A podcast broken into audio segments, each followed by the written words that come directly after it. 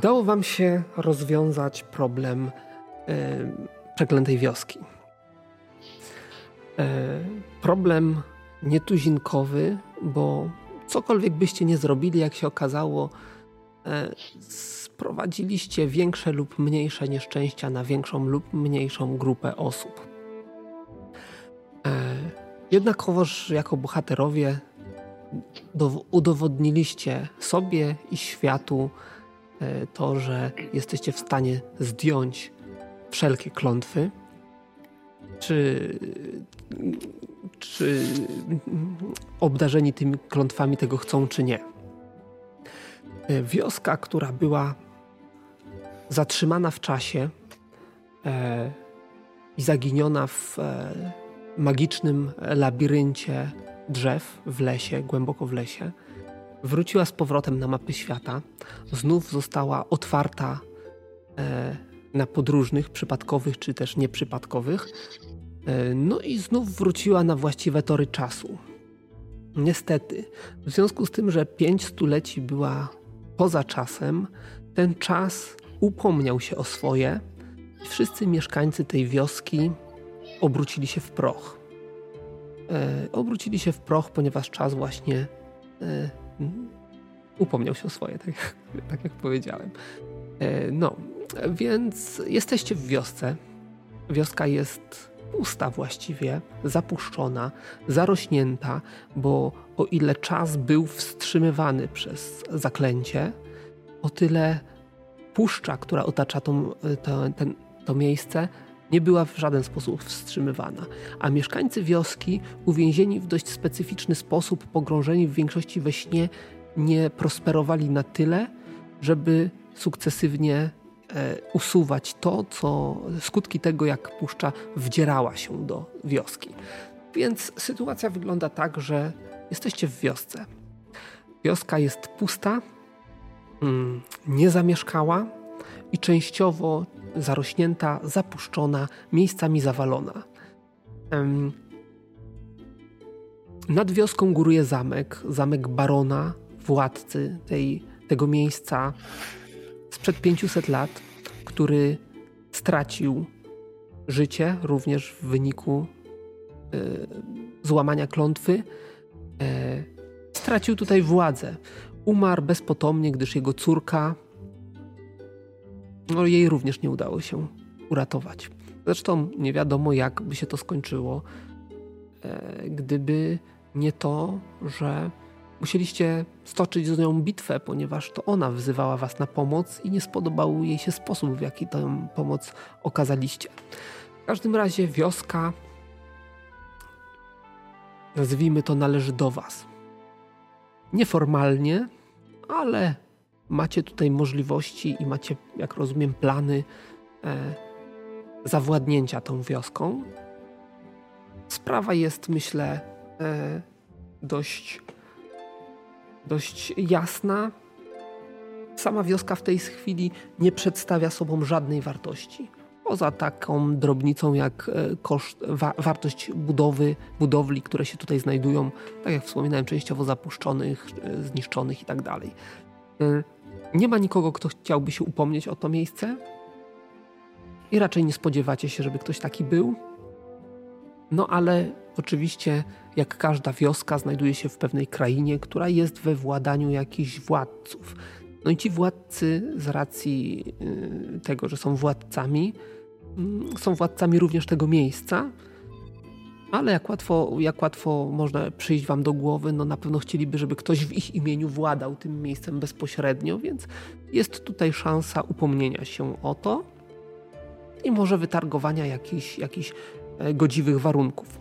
Oczywiście wy nie bardzo możecie sobie pozwolić na to, żeby dostać wioskę, ale jest wśród was paladyn, rycerz herbowy, szlachcic, który właściwie mógłby być waszą legitymacją do tego, że obejmie to we władanie. No tak jak pisaliśmy w międzyczasie, wasze plany są dla mnie jasne, chociaż mało konkretne.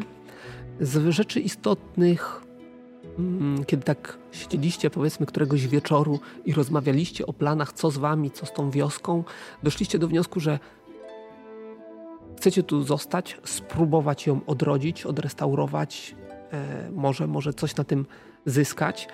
No niestety Jeremi twierdził, że mu nie jest w smak pozostawanie tutaj dłużej. On by chciał działać, on ma konkretny cel.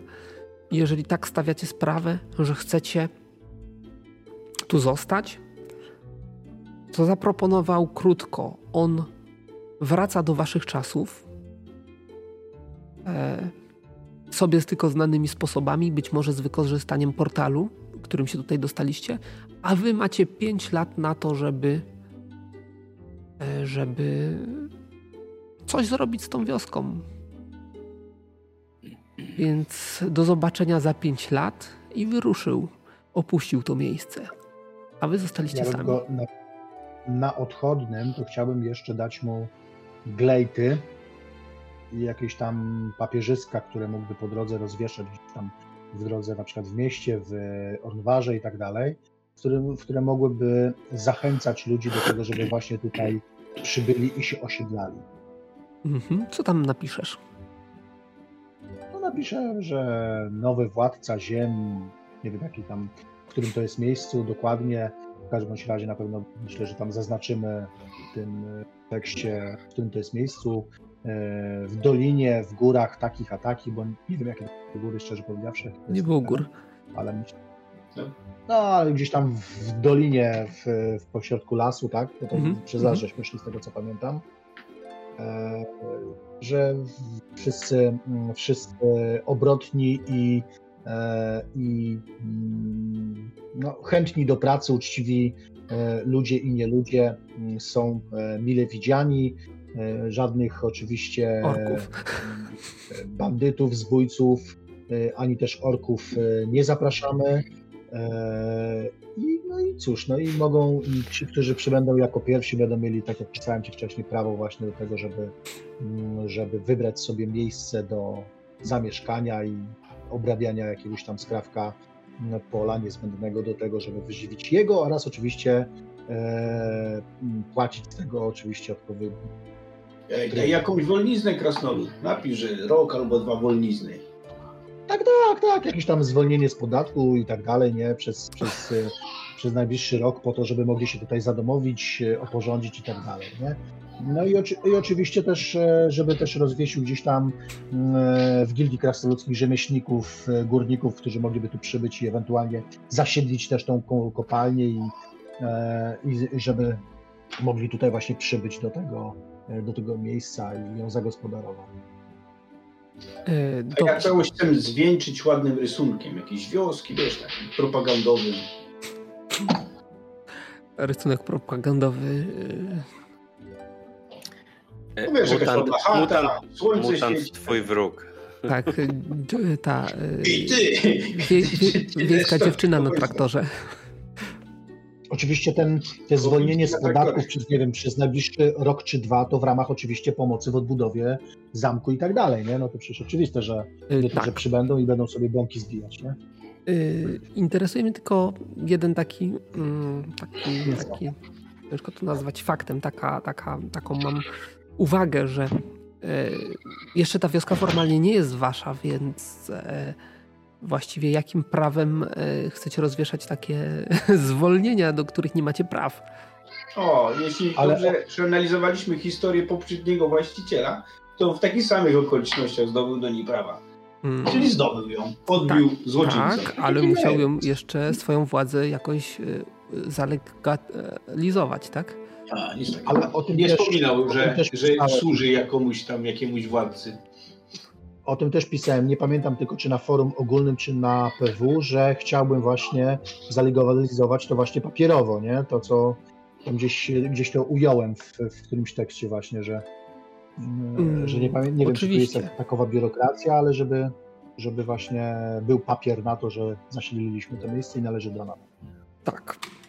A w związku z tym czeka was wyprawa do aktualnego władcy tej krainy, Będziecie musieli go przekonać do tego, że warto wam powierzyć władzę na tych ziemiach. Mhm. Złym jest gry nam utrudnia sprawę. No dobra. Znaczy, czy utrudnia? Myślę, że załatwimy to bardzo, że tak powiem, szybko. Tylko chciałbym, żebyśmy to załatwili formalnie, to znaczy tutaj na sesji, a nie jakoś zaocznie. No dobra, okej, w porządku. W takim razie cóż, tylko że my nie wiemy, kto jest obecnym władcą tych ziem. Nie za bardzo mamy taką informację. Dziwne, że poprzedniemu władcy nie podjął prób, żeby ją odbić, odzyskać swoje włości. Tego możecie się dowiedzieć później. Miał krainę, dostawał podatki, nagle zniknęła. Tak. Może nie dostawał, a poborca podatkowy, który tu przybył, żeby odebrać te podatki, został po prostu tutaj i nigdy nie wrócił do swojego tego. To wtedy by dopiero ich szukali. Zasilając szeregi tutejszych po prostu mieszkańców, nie? No tak może być. Dobrze. Wiecie, jeśli oni przez 500 lat nie mieli wieści z tych stron, władza się zmieniała, kolejne pokolenie i w końcu zapomnieli prawdopodobnie o tym kawałku ziemi. Może tak być. No prawda jest taka, że z zewnątrz nie było tutaj dostępu. Jedyne wejście, jedyna możliwość dotarcia do tego miejsca była przez kurhan, przez który wy się dostaliście, ale no najpierw trzeba było go znaleźć, a potem zdecydować się na przejście przezeń. Także... To zaraz, chcesz mi powiedzieć, że do tego miejsca nie ma jak dotrzeć poza tym kurhanem? Teraz już jest, ale w wyniku działania klątwy, błądząc po lesie, omijało się to miejsce. Żadne drogi tutaj nie prowadziły, nic nie ten. Teraz już sprawa została rozwiązana. Dowiecie się, kto... Tak? Słucham. Nie, no jeśli właśnie chcecie posiąść tę ziemię, no to przydałoby się przywrócić obecnemu władcy władanie nad tą krainą. Tylko w ogóle poinformowanie go, że... Bo myślę sobie, że przez 500 lat on mógł w ogóle zapomnieć, że czy tam jego rodzina, że ma kawałek takiej ziemi. No właśnie, to może nie warto przypominać. Ogłosić własne królestwo. No. Przypomniemy mu za 50 lat. Po co od razu? Jak przyniesiecie zaległe podatki, tak? To za ostatnie 550 lat. Ja nie jestem dobrym ekonomistą, jestem tylko paladynem. To chyba ty, Nirkelu, chcesz tutaj osiąść, bo mnie to raczej tak jest stabilizacja życiowa, to w ogóle nie kręci mnie to. Ależ popatrz, ile tu jest wyzwań, mój drogi przyjacielu, przecież tutaj jest co robić. Tu się nigdy nie zmienisz. Tu nie chodzi o to, żebyśmy tutaj osiedli na całe swoje życie i po prostu zajęli się farmerstwem czy jakimiś innymi rzeczami, ale może to być świetne miejsce ku temu, żeby mieć coroczny dochód z podatku, który możemy wykorzystać na różne inne cele, na wyprawy i tak dalej. Nie? Tak, i ciepły kąt, gdzie będziemy mogli po znoju wypraw wracać. Na przykład, tak. Zimować, tak. Jak przyjdzie zima. Karę nie interesuje ciepły kąt. On sam jest bardzo... Nie ciepły. Powiem tego. No nazwiemy, na twoją cześć nazwiemy ten zamek. Na przykład Kaer Morhen. Nie. Nirkelu. Kara musi znaleźć Ramonę i to jest jego misja, a nie tu jakieś pierdzenie w stołki i odbudowywanie jakichś chat. Już 100 razy ci powtarzam, że moje gobliny cały czas są tropią i szukają. Dadzą znać, jak coś znajdą. Tak, jest kwestia goblinów jeszcze. Przybywając do tego miejsca, starliście się z bandą goblinów. Właściwie z goblinami się nie starliście, bo one spały, ale z ich hersztem. Herszt został pokonany, gobliny zostały związane i po zdjęciu czaru, złamaniu klątwy, gobliny tutaj pozostały. Z goblinami rozprawił się Nirkel, tymi, które ocalały. Trzy gobliny, którym Nirkel przedstawił krótko sytuację, jak wygląda, że pokonał ich herszta i zamierza ich resocjalizować, czy tego chcą, czy nie. Ale gobliny nie są w ciemię bite, więc powiedziały, że herszt pokonany, ty jesteś nasz nowy herszt i będziemy robić, co chcesz. Więc on ich... Po palladyńsku. Tak, więc on ich wcielił w szeregi swojej przyszłej armii i rozporządza nimi. A oni dostali rozkaz nie rabować, nie palić i nie gwałcić, tylko tutaj służyć za godziwy lub mniej godziwy, to zależy od Nirkela, żołd.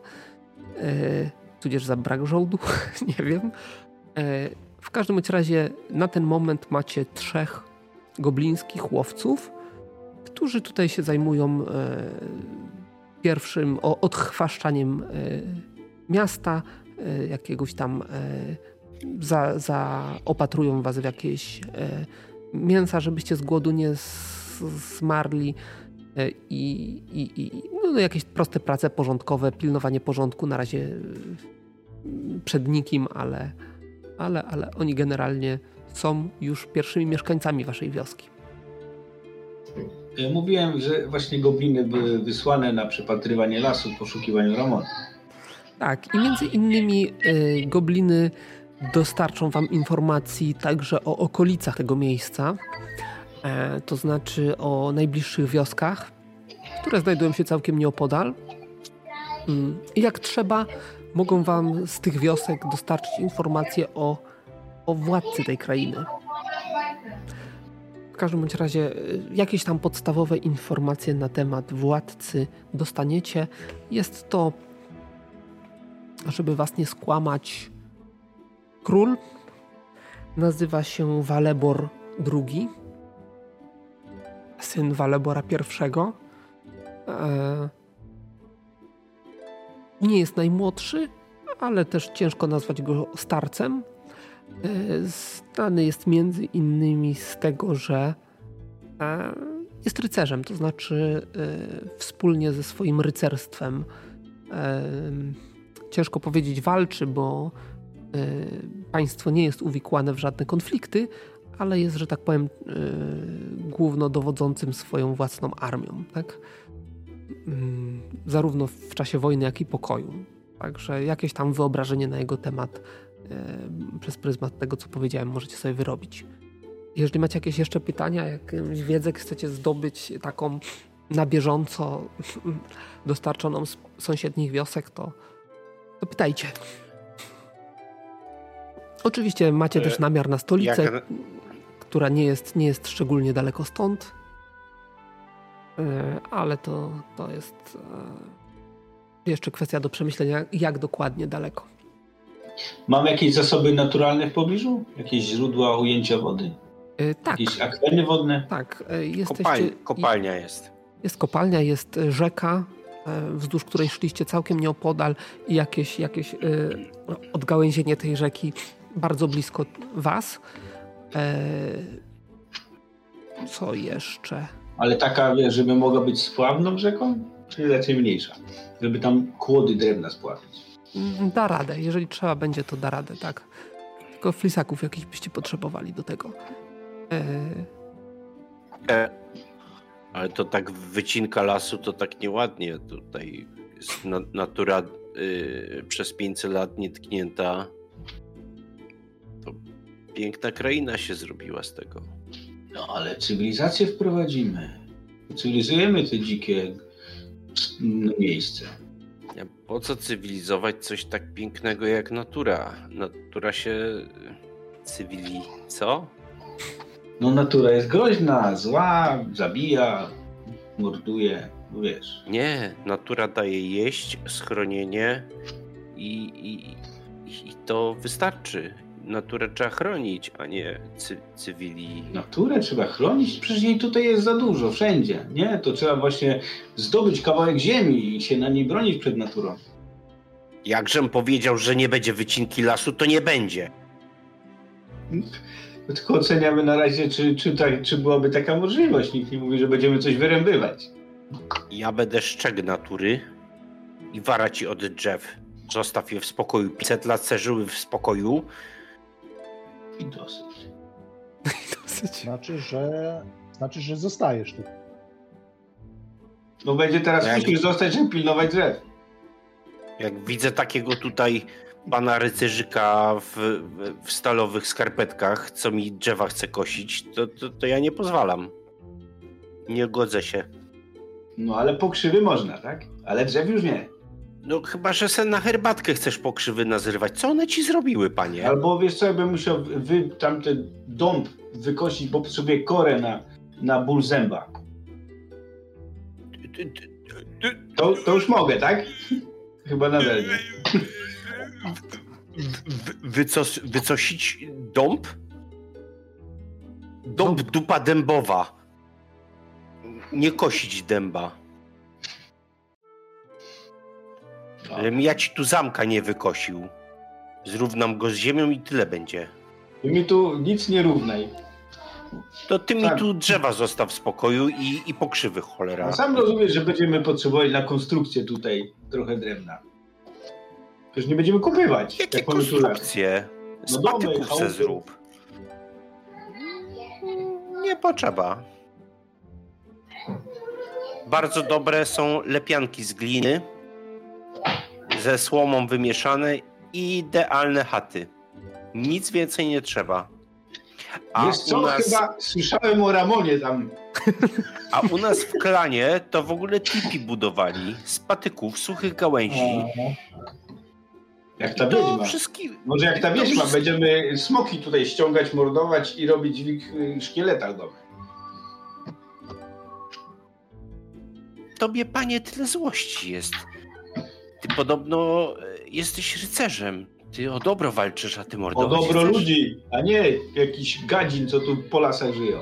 A co cię półelfie ludzie obchodzą, cholera? No właśnie, ludzie, półelfy i inne nacje humanoidalne, rozumiesz? Nie. Już tu wilcy będą przychodzić, niedźwiedzie. Natura jest groźna, a mi jej trzeba chronić. A żeby ochronić, muszą mieć porządne domy. No to trzeba z nimi porozmawiać, pogłaskać, wilkowi pokrzywy dać, a nie zabijać od razu. Pokrzywy dać. Musisz mi to pokazać, jak to się robi. Wilki? Jak nie zobaczę, to nie umiem. Wilki sobie same se naturalnie pożywienie zdobywają i żadnych drzew nie wycinają, żeby żyć w spokoju. Ale my w jamach pod korzeniami drzew mieszkać nie będziemy, jak i te wilce. Nie wiem, czy my się tu dogadamy, panie. A stemple do naszej kopalni też będziemy musieli skądś brać. Z ziemniaka sobie zrób stempel. Świetne są, słyszałem. Dobra, Kara. Ja widzę, że to jest taki temat, gdzie możemy się nagadać, a nie dojdziemy do żadnej konsensusu. Ja wrażliwy jestem na punkcie niszczenia natury i przyrody. To się nie godzi. Reguluje to, ile drzew, ile zwierząt ma być. I żaden człowiek, półelf, ani nikt nie powinien w to ingerować. To wyznaczymy ci taki rezerwacik i tam sobie będzie strzech. To ja ci wyznaczę tu rezerwacik w tym zamku i sobie tam będziesz siedział.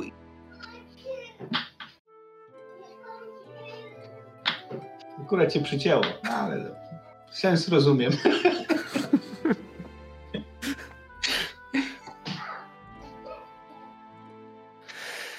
No dobra, ale no właśnie, nie mówmy teraz do rzeczy. Co wy tu chcecie robić?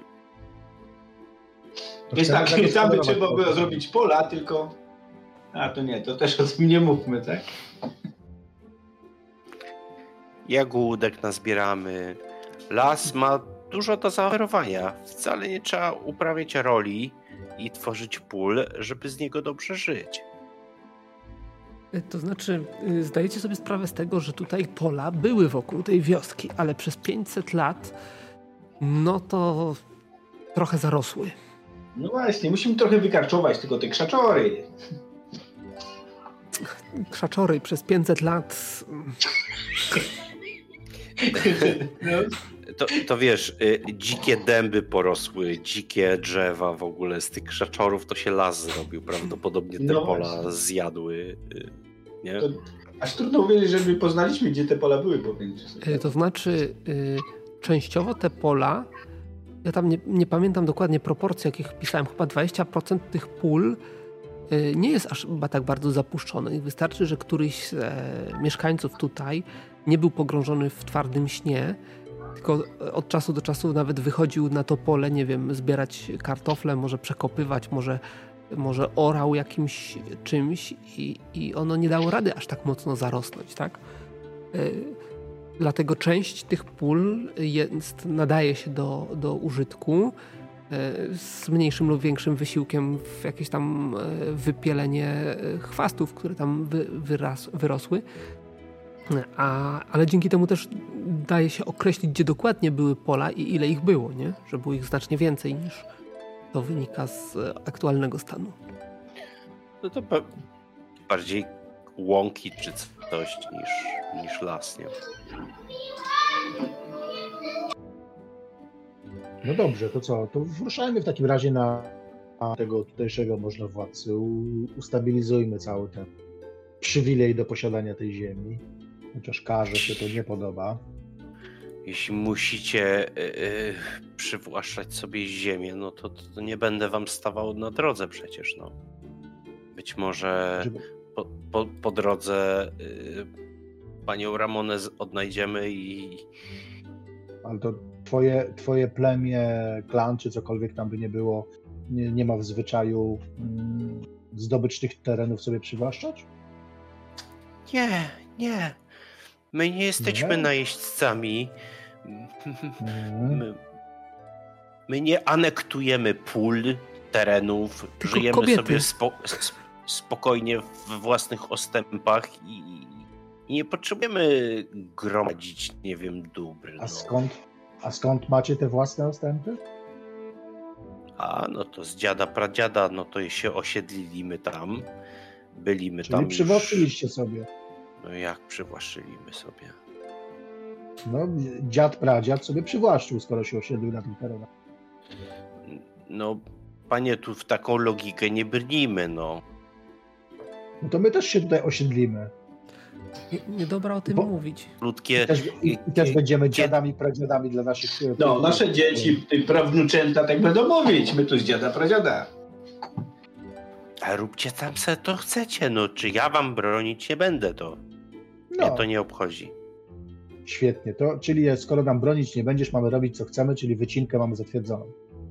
O, nie znęcaj się nad nim, no wiadomo, pójdziemy w las, powie nam te chore to wycinamy, te zdrowe to nie wycinamy. W ten sposób to załatwimy, że nie musimy równać jak leci wszystkich. Prawda, Kara? Kara się nie odzywa.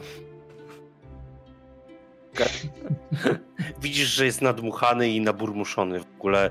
Nie potrafi ogarnąć tego, co powiedział przed chwilą Waradin, że jego dziad i pradziad zaanektowali sobie swoje ziemię i skupia się nad rozmyślaniu, nad tym i nad sensem tego wszystkiego. No i dobrze. Dobrze, to idźmy na poszukiwania tutejszego możnowładcy. Czy macie jakieś plany, które chcecie omówić, zanim przejdziemy do... Czekaj, zostawiamy tak po prostu nasze włościa teraz samopas? No, ale a co zrobisz? No przecież nie ma komu tego pilnować. No to musimy emisariusza wysłać. Będzie elfka będzie pilnowała. Namaścimy ją na tutaj zarządcę. To są włości Nirkela, podpisano Nirkel i już, no co. No, po co się brnąć jakąś tam demagogię? Nie? Macie też bandę goblinów, która tutaj może strzec tego miejsca, nie? Także nie jest tak, że zostawicie zupełnie. Czy goblinom zaufać? No, taki średni pobyt, przecież tej elfki to może nic nie zostać. No dobra, a pytanie mam... Ci wszyscy, co jakiś karczmarz był, ci tacy, co byli puchnięci, to oni też się rozsypali, tak? Ich nie ma. Tak. A poborcy podatkowi, co tu zawitali, tak też nie ma. Niech to będzie jakaś nauka dla poborców podatkowych. No chyba nam się nic w sumie nie zalęgnie przez tak krótki czas, nie? No chyba nie. Zwłaszcza, że przyjdziemy tutaj z papierem, który będzie poświadczał prawa do tego miejsca. No, czyli tak. Czyli no, tak jak mówisz, ten, trzeba tą naszą elfkę i tą krasnutkę może nie, ale tą elfkę uświadomić, że pilnuje tu w naszym imieniu tych ziem teraz, naszego powrotu.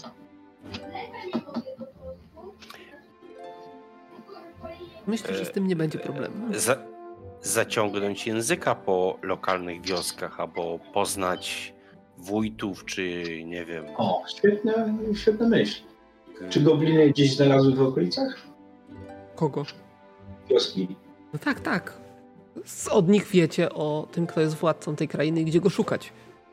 Dobrze, czyli jak daleko stąd mieszka sobie? No właśnie nie wpadłem na pomysł, żeby wymyślić jak daleko stąd. Myślę, że nie dalej niż tydzień drogi stąd. Także jest to krótka dosyć wyprawa. No to ruszamy. No to ruszacie. No, trasa główna przechodząca przez całe... Po drodze gdzieś tam na drzewach czy na traktach, na skrzyżowaniach dróg i tak dalej też będziemy rozwieszali plakaty zachęcające właśnie do osadnictwa właśnie na tamtych ziemiach, nie? Mhm. Aha, ja bym jeszcze chciał sporządzić jakiś szkic tej naszej doliny i tak dalej, żebyśmy jasno i wyraźnie z tym nowym władcą ustalili, co to w naszych dziedzinach będzie. Tak, w bibliotece, która ocalała w zamku, znajdziecie stare mapy tych terenów, z dokładną rozpiską, gdzie są jakie ziemie, gdzie się kończy, gdzie są granice. No i na ich podstawie możecie albo je przedstawić, albo przedstawić swoje nowe, jakieś tam uaktualnione. Także rozumiem, że to zabieracie wszystko ze sobą, żeby móc to ładnie przedstawić. A czy w zamku oprócz map znaleźć jakieś takie rzeczy? Jakie rzeczy?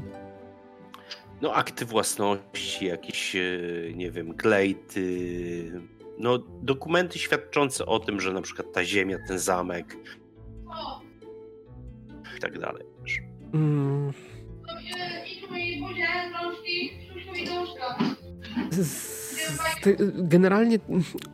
Generalnie to, jak przypuszczam, takich rzeczy się nie formalizowało w ten sposób, poprzez nadania. Nie, żeby mnie jakoś to obchodziło szczególnie, ale Po prostu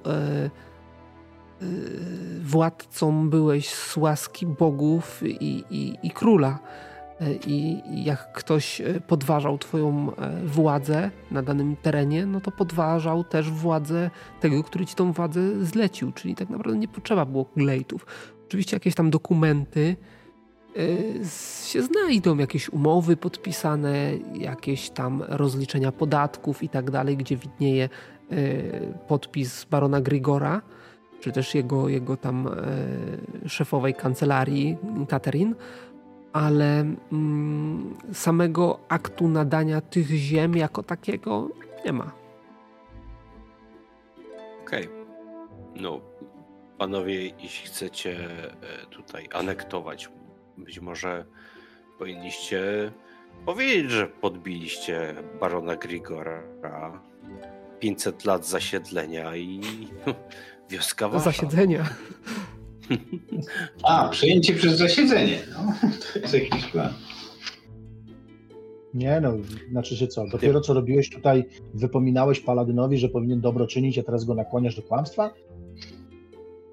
Ja w pewnym sensie to zabiliśmy tego Gregora. Nie nakłaniam nikogo do niczego, szczególnie do wycinki lasu, masowej w dodatku.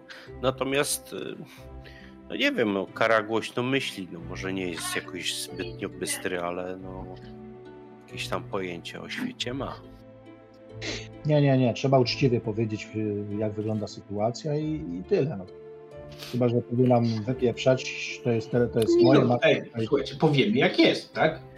No, czyli słynąc ze swego hartu ducha, swoim bohaterstwem zdobyliśmy tą dolinę, pokonując potwornego przeciwnika, którego klątwa dzierżyło przez 500 lat te włości, ale my nie poddaliśmy się i jednak nie szczędząc swoich nawet towarzyszy, podbiliśmy. Tylko wiecie, tak to że trafimy na jakiegoś... Możemy trafić na jakiegoś dzbana, który powie nam, że dobra, fajnie, odzyskaliście moje ziemię, macie tutaj mieszek złota, ja tam teraz wysyłam swojego zarządcę i wara wam od tego miejsca. No, też zakładam taką możliwość. Ale co? Jeśli... Trzeba pierwszy... Może stwierdzić...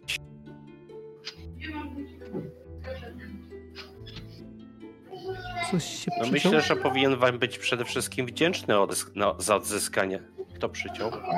No to na chwilkę. Myślę, że król Valebor powinien wam być terenów, z których będą po 500 latach spływać podatki. Ja wiem, ale u szlachciców i królów wdzięczność ma różne oblicza. Czyli pierw musimy się dowiedzieć, co to za człowiek. Jest rycerzem, no więc powinien być sprawiedliwy. Zobaczymy, jak to będzie w jego wykonaniu wyglądało. Prawda. Nie, z mojej strony nie mam żadnych rzeczy do przygotowania ani omówienia. Jeśli oni chcą wyruszać, to ja i tak nie mam tutaj obecnie kierowały mnie bliżej mojej misji, więc równie dobrze mogę stąd iść. No tak też uczynimy. Prowiant na drogę i ruszamy w drogę. Dobrze, no droga do miejsca docelowego nie będzie sprawiać wam żadnej trudności, ponieważ tak jak wspominałem tam, czy zamierzałem wspomnieć, główna droga przebiegająca przez całe to królestwo prowadzi do stolicy tak naprawdę. Właściwie to jest droga stolica Ornvar na południe i na północ lecąca gdzieś dalej. Dokładnie gdzie to tak średnio jesteście w stanie powiedzieć. Więc dotrzecie do niedużego w skali świata miasta, które nie jest szczególnie duże, no ale jak na obecne warunki czy obecne tutaj okolice, to jest na pewno wyróżniającym się miejscem. Od razu zmienia się, że tak powiem, krajobraz całkowicie. Tutaj już widać cywilizację, to znaczy nie jest to aż tak duże, tak olbrzymie miasto jak Ornvar, które jak wiecie jest największym miastem tego świata. I z punktu widzenia Ornwarczyka to może być po prostu jakieś zaścianek, ale jako samodzielne miejsce, samodzielne miasto widzicie, że tutaj prosperuje całkiem dobrze. Nie jest przesadnie bogate, tak na pierwszy rzut oka. Zdajecie sobie sprawę z tego, że moglibyście znaleźć tutaj perspektywy do rozwinięcia tego miasta, które nie są, nie wiecie z jakich powodów, wykorzystane, przynajmniej na pierwszy rzut oka, ale wydaje się być to miejsce spokojne, bezpieczne i jest tutaj względny porządek utrzymany. Takie macie... Takie odnosicie wrażenie, spacerując po kamiennych uliczkach prowadzących do najznamienitszego gmachu w okolicy, czyli górującego nad miastem zamku. W zamku po przedstawieniu swojej sprawy, dopełnieniu jakichś tam formalności urzędowych zostaniecie dopuszczeni, że tak powiem, do głosu. To znaczy zostanie wam udzielona audiencja. Po oczekiwaniu, powiedzmy, że dodatkowy dzień będziecie musieli tutaj zmarnować na czekanie na audiencję, no ale zdajecie sobie sprawę, że to coś normalnego w takich tych. Zostaniecie przyjęci w sali tronowej, to znaczy zostaniecie wpuszczeni do gmachu dość przestronnego, w tej chwili opustoszałego, na którym na samym końcu znajduje się tron, takie siedzisko, które samym swoim kształtem sprawia, że osoba, która się na nim znajduje na podwyższeniu, jest jakby w majestacie i góruje generalnie nad wami, petentami. Na tym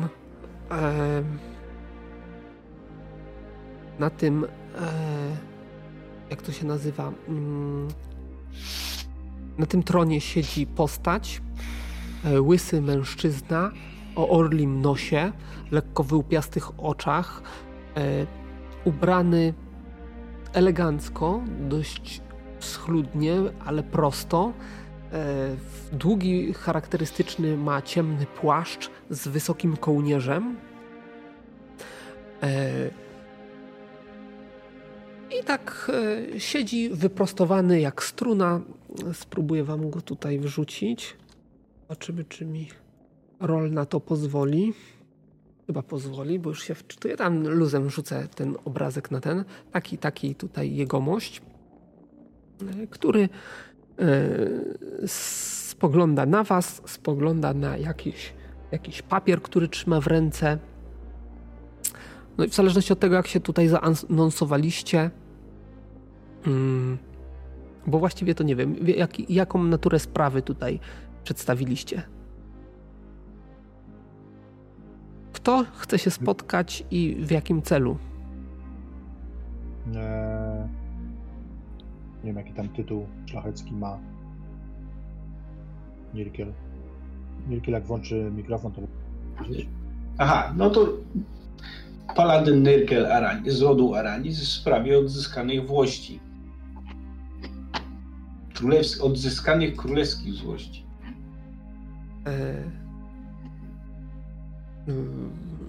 No dobrze, no to w takim razie on tak patrzy na ten papier, patrzy na was.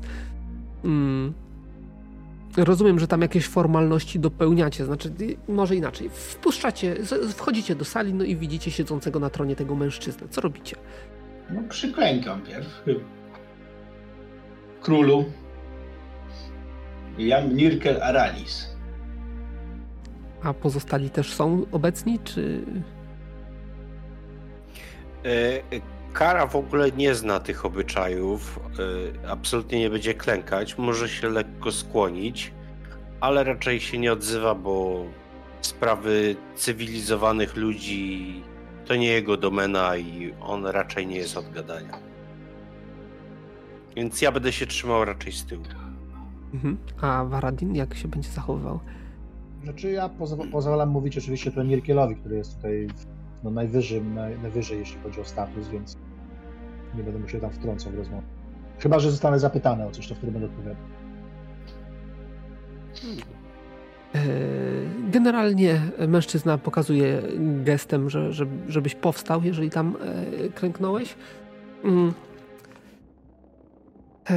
Nirkel Aranis w sprawie odzyskanych włości. Czy mogę tutaj z waszych ust usłyszeć szczegóły? Ależ oczywiście, panie, po to właśnie przybyliśmy.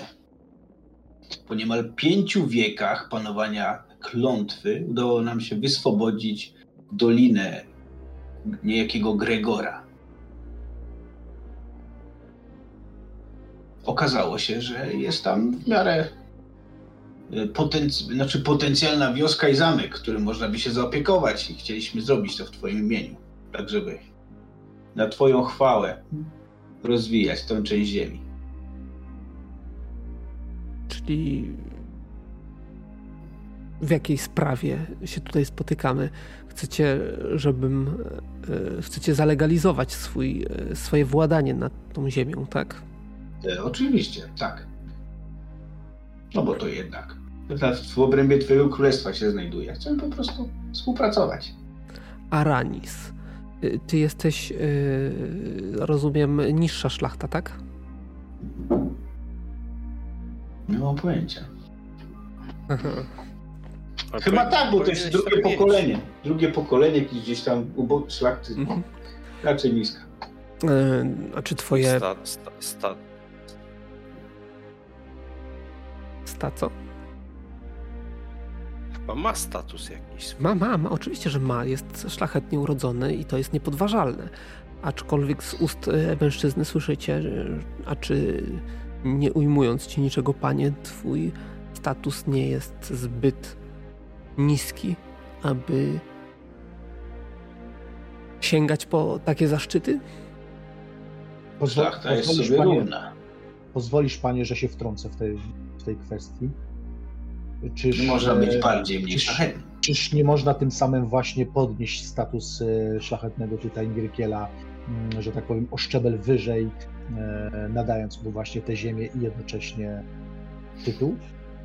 To zmienia kategorię naszego spotkania. Jeśli podwyższa prestiż, to tylko z korzyścią dla nas wszystkich. Nie mówimy o prestiżu. Mówimy tutaj o tak naprawdę cesze, którą nabywa się wraz z krwią. O, krew moja szlachetna i błękitna, panie. Czy dość błękitna, aby służyć naszemu majestatowi? Całym szacunkiem, panie, ale historia zna wiele przypadków, w których nawet chłop za zasługi okazywał się być niebawem szlachcicem. Tak, aczkolwiek osobiście nie jestem zwolennikiem dopuszczania do takich precedensów, żeby chłop dostępował takich zaszczytów. Drabina hierarchii społecznej jest dość jasno zarysowana i nad chłopstwem jest jeszcze mieszczaństwo, więc zaszczyt, jaki mógłby spotkać hipotetycznego chłopa, nie musiałby być aż tak duży, żeby od razu osiągać status równy osobom, które od pokoleń służą władzy i królestwu. Dlatego też, panie, nie staje przed tobą chłop, jeno szlachcic. Ja tylko pozwoliłem sobie o taki przykład, który wielokrotnie w historii może być odszukany. Nie, ma rodzina, ma porządne włości. Na północy, tak. Na północy, co prawda. Więc mogłeś, panie, o niej nie słyszeć. A jak władza Valebora II mogłaby zyskać na tym, żeby zalegalizować wasze władanie na tej ziemi? No po pierwsze, gospodarczo, jak i w pewnym sensie militarnie. Zyskasz przyczółek militarny oraz miejsce, w którym będzie rozwijać się zarówno handel, jak i produkcja. Mamy tam były kopalnie, które planujemy przywrócić do działania. A ja posiadam wszelką wiedzę, umiejętności, żeby to poprowadzić. Odbudujemy zamek, jestem architektem. No, ale zdajcie sobie sprawę, że podniesienie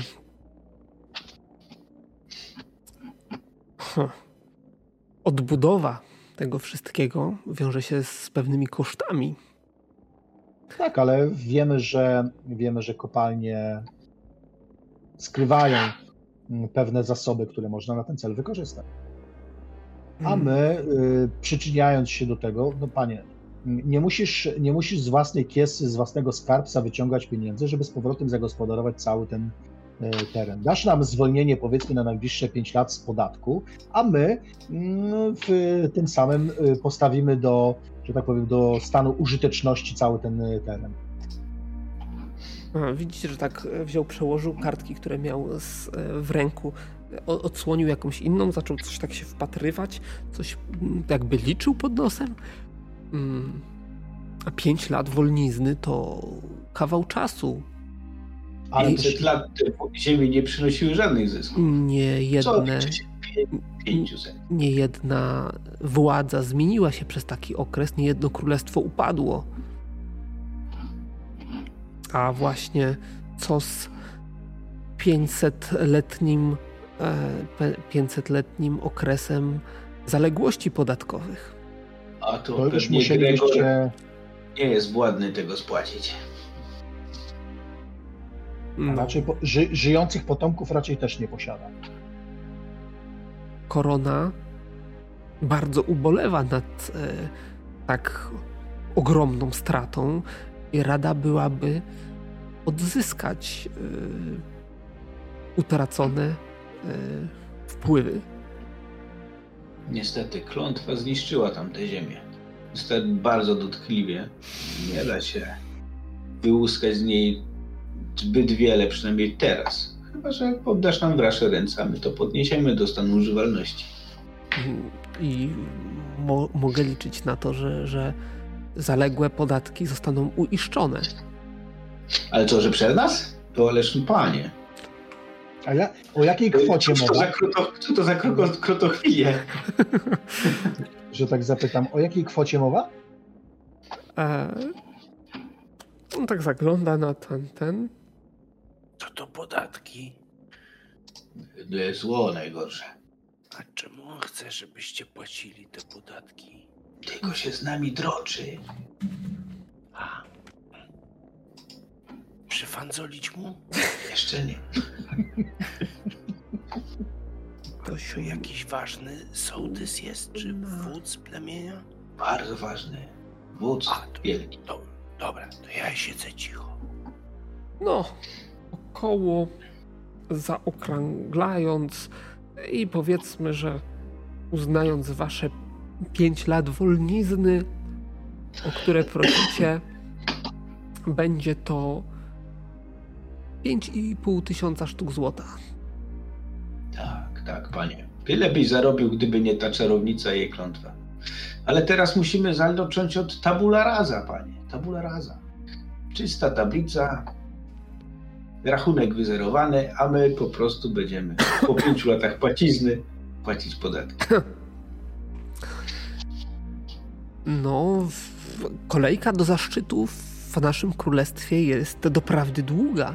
Wierzę, że jeżeli w odpowiedni sposób przedstawić ofertę, to znalazłby się jakiś uboższy arystokrata, który chętnie przyjąłby tę ziemię wraz z obietnicą, że oczywiście w rozsądnym terminie uiści zaległą opłatę. Tak, tylko że widzi panie, tu jest pewna mała nieścisłość. Tam była potężna klątwa. To nie może być taki pierwszy człowiek, no nawet ze szlachty, tylko paladyn, który będzie mógł te złe emanacje tutaj opanować. To znowu nie wróciło. Już teraz mu przywalić. Ile on powiedział tych podatków? 5,5 tysiąca. Nie, to możemy jednak weźmiemy tę dziesięcinę w nagrodę za odzyskanie tych ziemi. Dziesięcinę za odzyskanie tych ziem? No, nagrodę, znaleźne tak zwane. Nie, to nie o to chodzi, nie. My planujemy przywrócić to miejsce cywilizacji. Ono cierpiało przez taki długi czas, że jesteśmy zobowiązani. Nie można powiedzieć A i nie mówić B. Jestem paladynem. Wyzwoliłem tą krainę, to muszę teraz ją odbudować. Ale ona se dobrze radzi. A może zechciałbyś, panie, odbudować ją w czyimś imieniu? Kogoś, nie przymierzając bardziej zasłużonego dla korony i bardziej chętnego do uiszczenia stosownych opłat.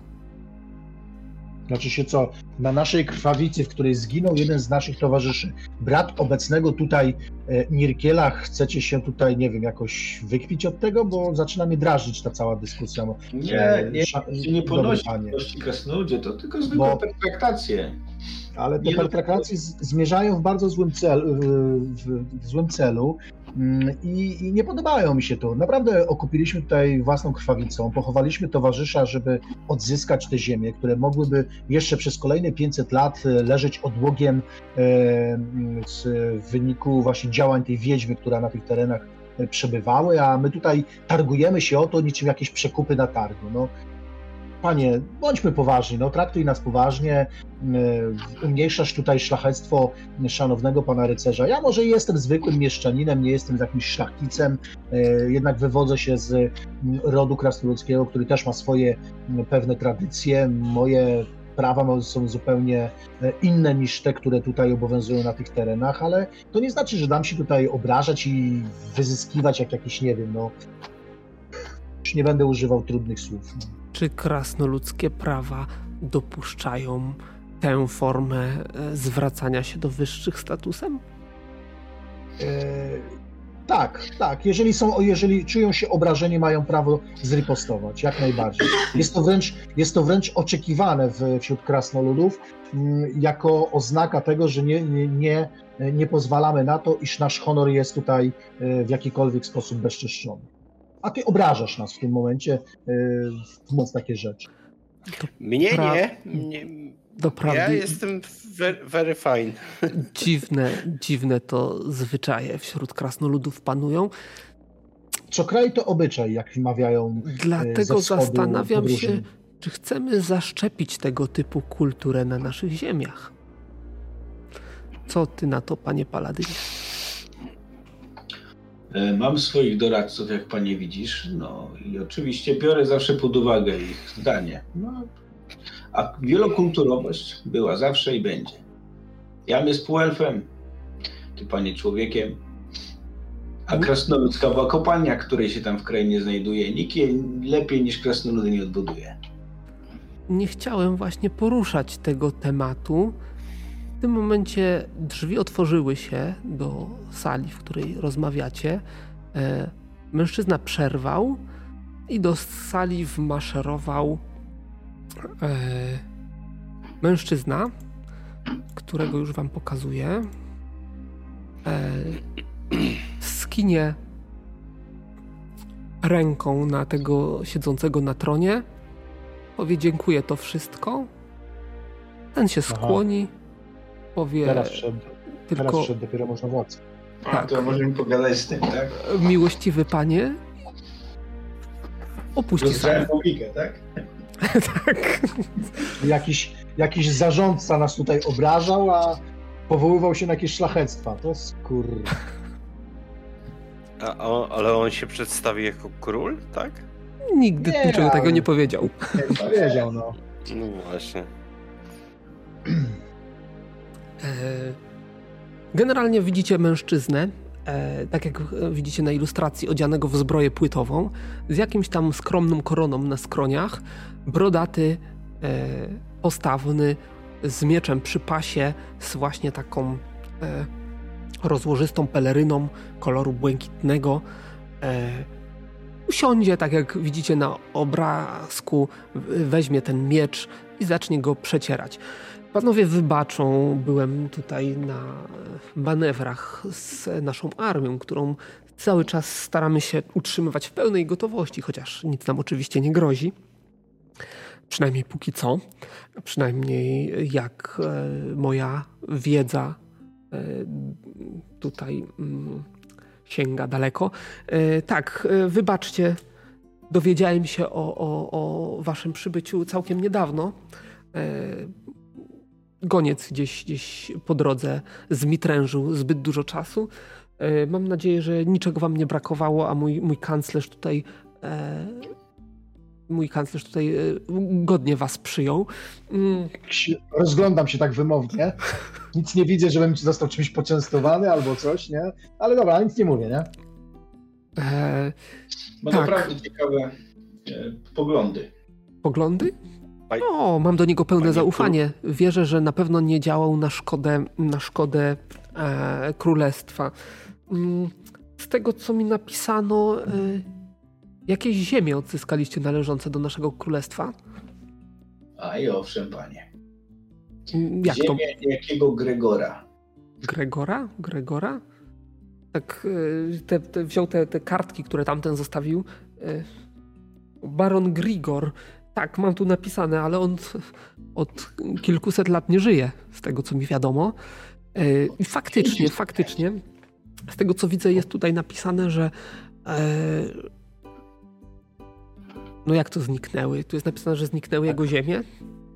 Tak naprawdę to on nie żyje raptem od kilku tygodni, nie od kilkuset lat. Tak, ale to bardzo ciekawa historia, mogę ją opowiedzieć. No dobrze, załóżmy, że ją jeszcze raz opowiesz. W tym momencie on wysłucha. Oczywiście tam trochę wyolbrzymiał nasze dokonania, nie? Mhm. I poświęcenie tym bardziej. No tak, no. Jeżeli Nirkel nie wspomina o śmierci brata, to ja na pewno to wtrącę. Nie, to zbyt czuła. Taka drzazga w sercu to nie poruszam za bardzo. Więc ja tę kwestię jak najbardziej poruszam. Dobrze, wiecie co? Zgłodniałem. Dopiero wróciłem. Może dacie się zaprosić na jakiś tutaj skromny obiad. Wybaczcie, nie jestem miłośnikiem wystawnych uczt, ale jak pójdziemy do kuchni wspólnie, to na pewno się znajdzie coś ciepłego do zjedzenia, jakieś wino do popicia. Zapraszam. I wstał i nie oglądając się na was, ruszył gdzieś. I w tym momencie zapewne krasnoludowi głośno zaburczało w brzuchu. Tak, chodźmy. Porozmawiamy nieoficjalnie. Zaprowadził was do kuchni. Widzicie, że służba kłania się, ale jakoś nieprzesadnie nisko, tak jakby dość luźno traktował tego typu formalności. Krzyknie, żeby dajcie tutaj jakiegoś jadła dla mnie i tutaj moich gości.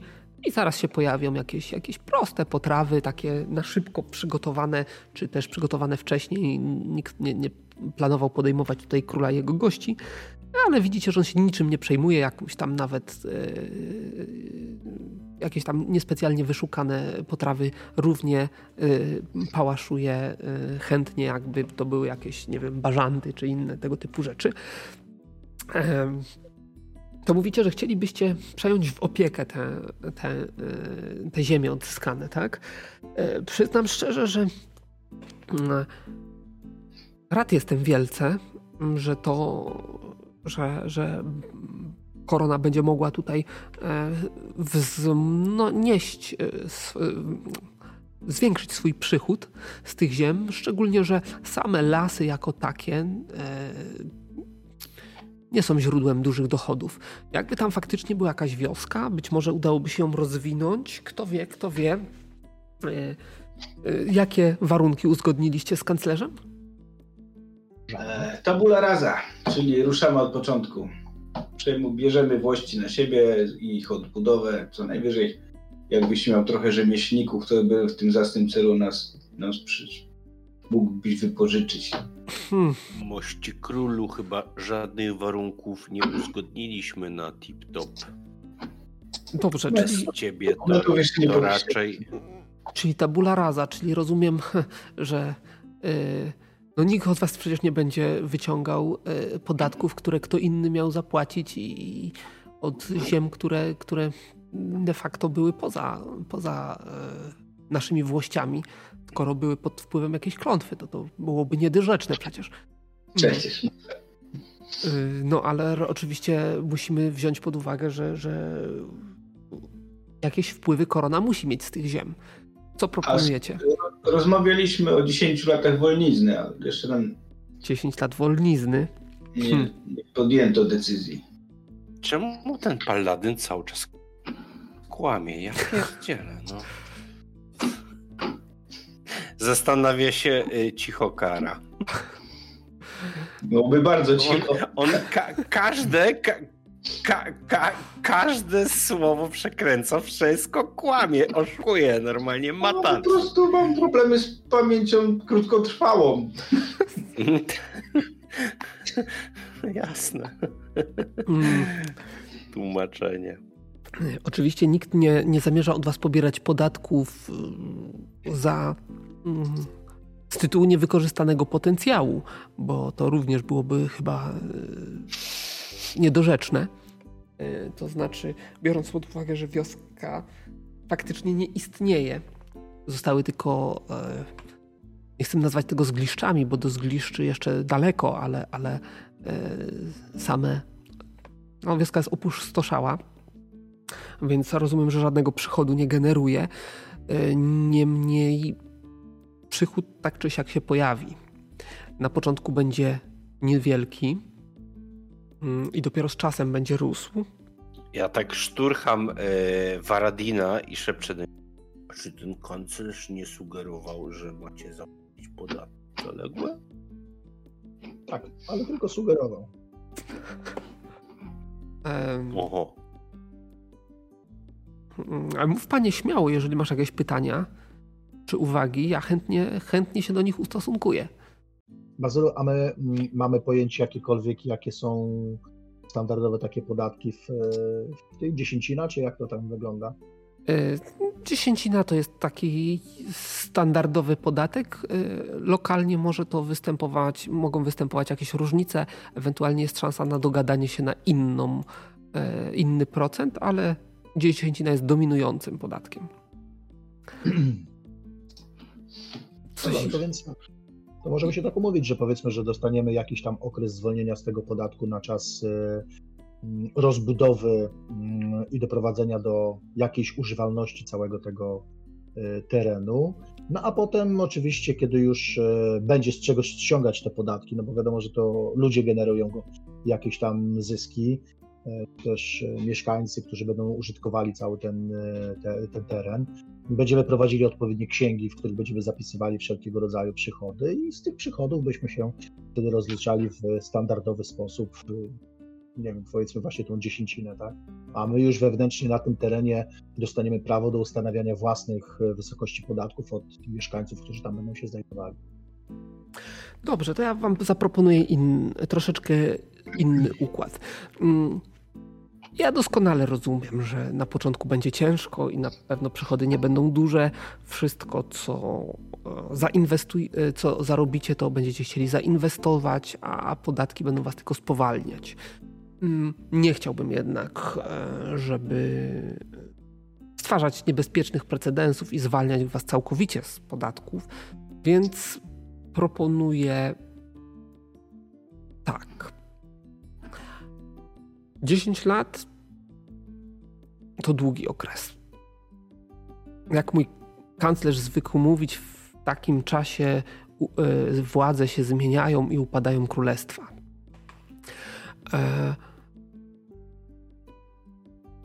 Umówmy się, że niech będzie 5 lat.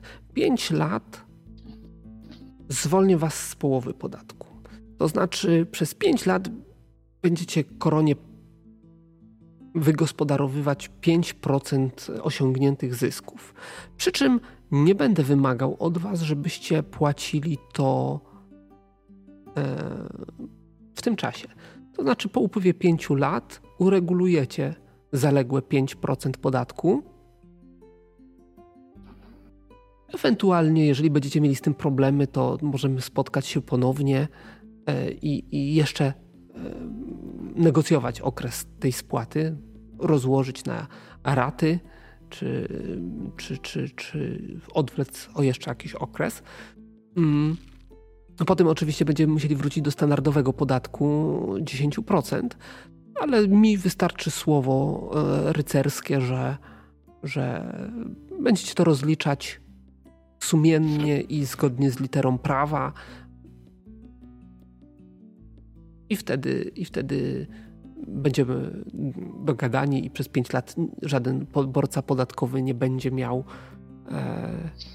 nie będzie wam zawracał nawet głowy.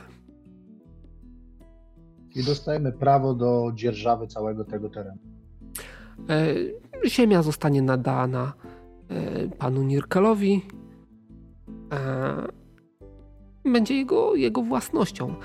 Oczywiście w ramach własności jest kilka obowiązków, ale są to obowiązki raczej standardowe, to znaczy chyba naturalne, to znaczy właśnie opłata podatków, które mamy już omówione oraz oczywiście strzeżenie tych ziem, niedopuszczenia, aby rozpleniło się tam jakieś zbójectwo, które miałoby wpływ na okoliczne ziemie. No i oczywiście w razie jakiegoś konfliktu zbrojnego jest tutaj obowiązek wystawienia armii proporcjonalnej do tam możliwości aktualnych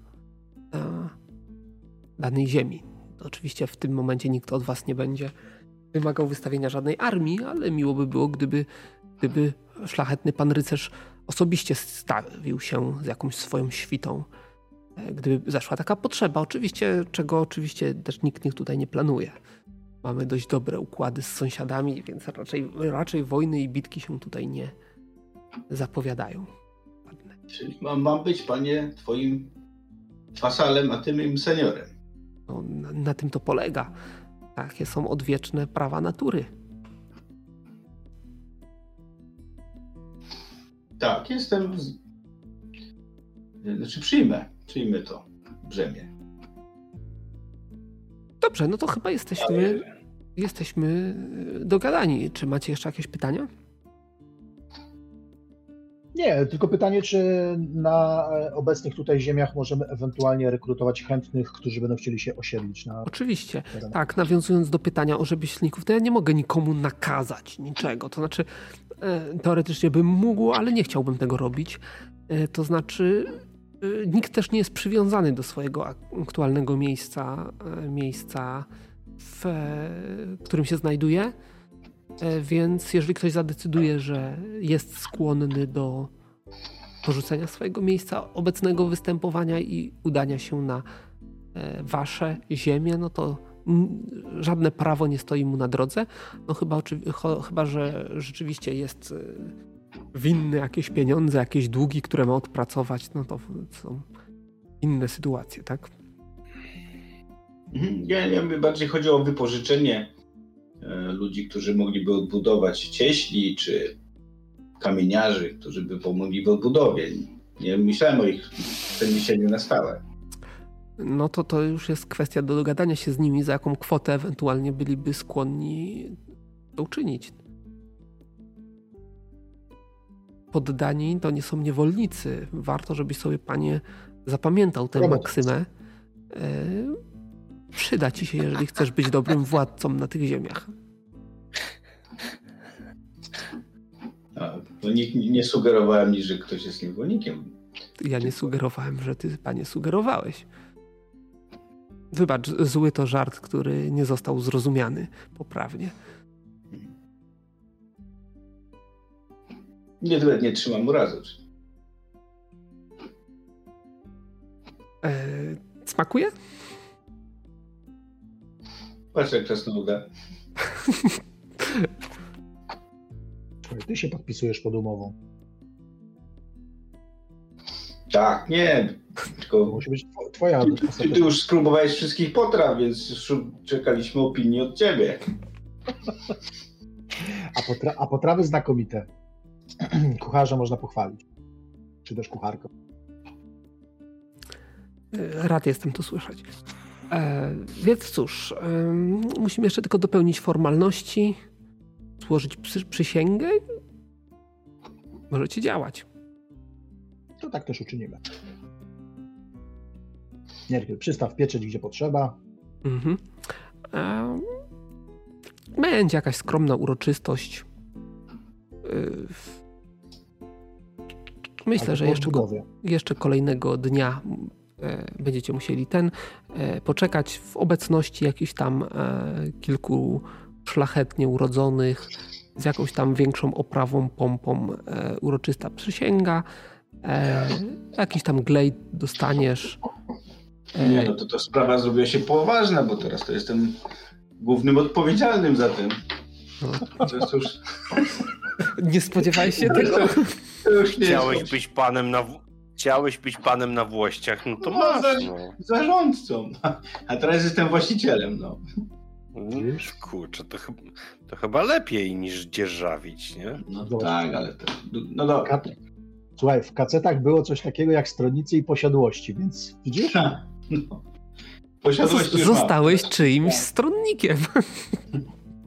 I masz... Wiesz, z drugiej strony on też ma obowiązki wobec ciebie, także tutaj to działa dwustronnie.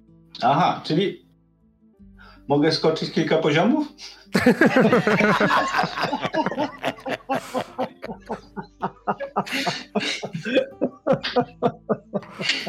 Dziesięć poziomów gratis. Akurat nie o takich mówiłem, ale dobra. Nie, no, bo pamiętacie, stronnicy i posiadłości to były wymagania, żeby móc awansować wyżej. Nie? Minimum 10. poziom, tak. 60 trzeba było już mieć jakąś tam posiadłość, w zależności od profesji.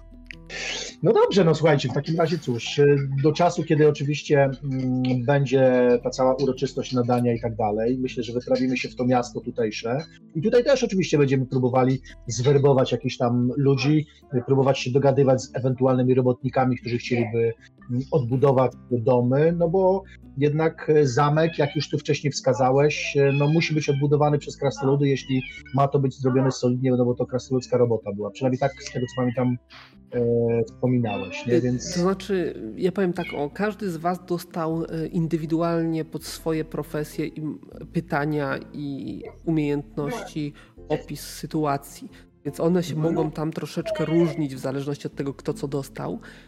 I nigdzie nie napisałem wprost, że to muszą krasnoludy odbudować. Napisałem, że w twoim przypadku taka jest sugestia, że jeżeli chciałbyś, żeby to było odbudowane w podobnym stylu, w podobnej jakości, co jest zresztą dość naturalne, chyba nad wszystkim podobnie pisałem, no to fajnie jakby to były krasnoludy, nie?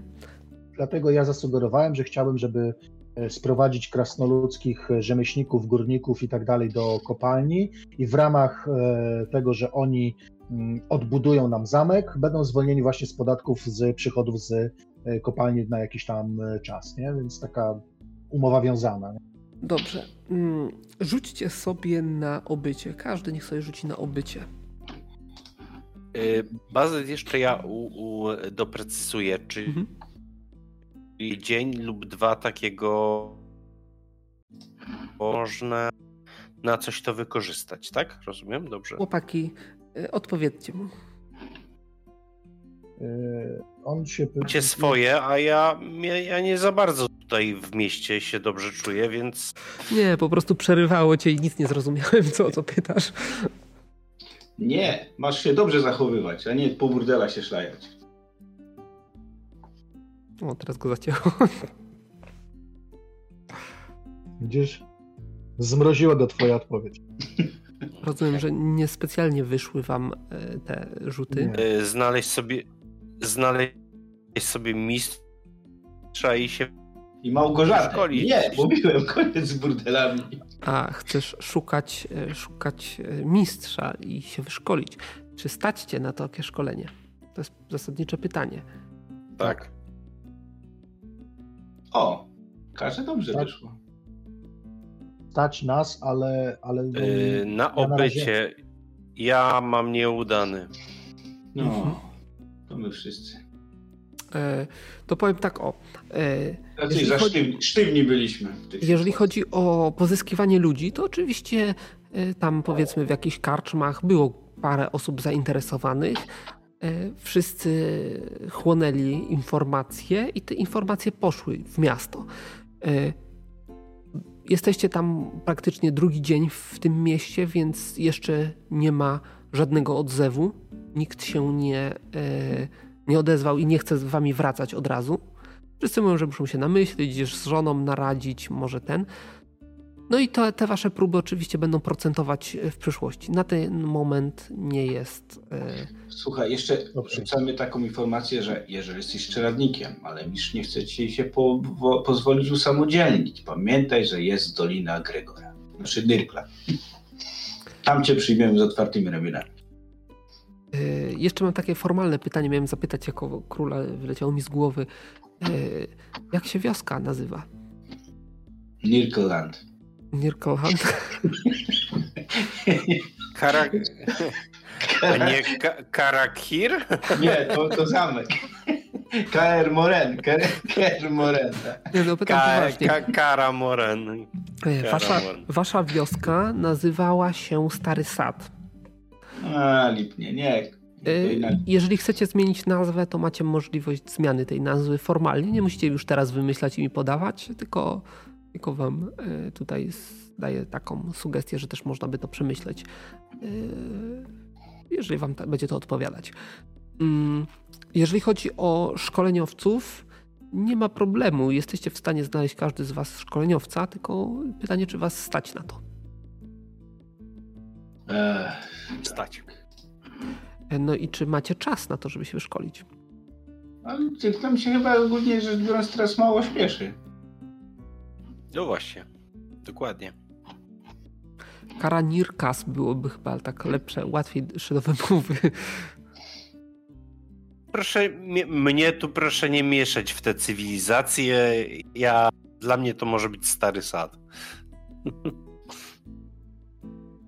A nawet Dziki Sad.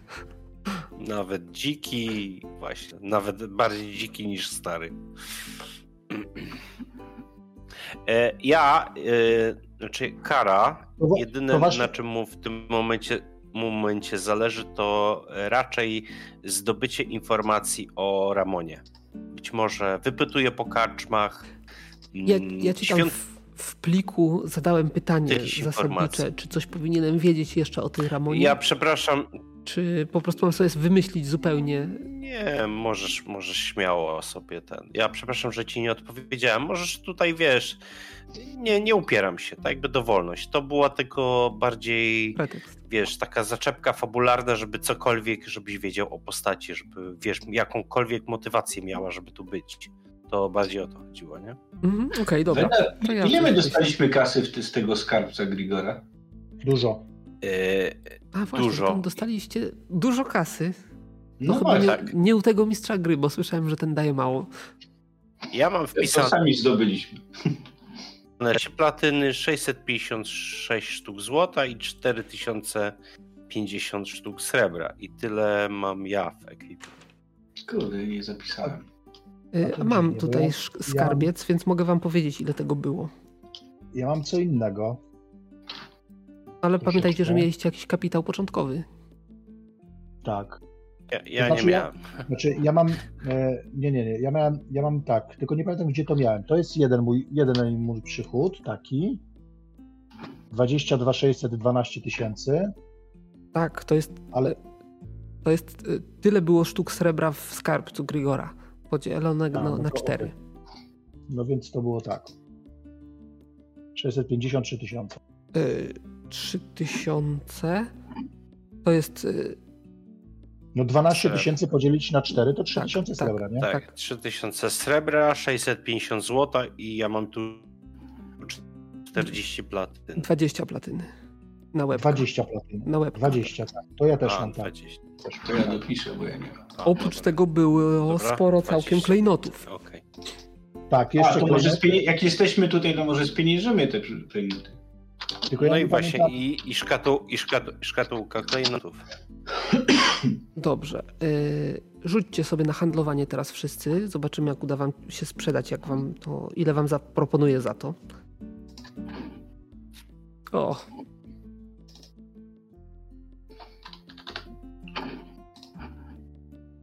Już rzucam. Na handlowanie. O, płacie. O, jesteśmy urodzeni handlarze. Dobrze. Oj, Kara nie przeszkadza. Czyli mogę wam za to... Ja mam 0,7. Przepraszam, to Waradin, rzuciłem. O ile Waradin nam nie przeszkadza, to dobrze nam idzie. 500 sztuk złota za wszystko możecie dostać. No, nie, jakoś dużo będzie. Jeżeli chcecie to sprzedać. Nie no, myślę, że nie, że nam poszły targi, to bierzemy.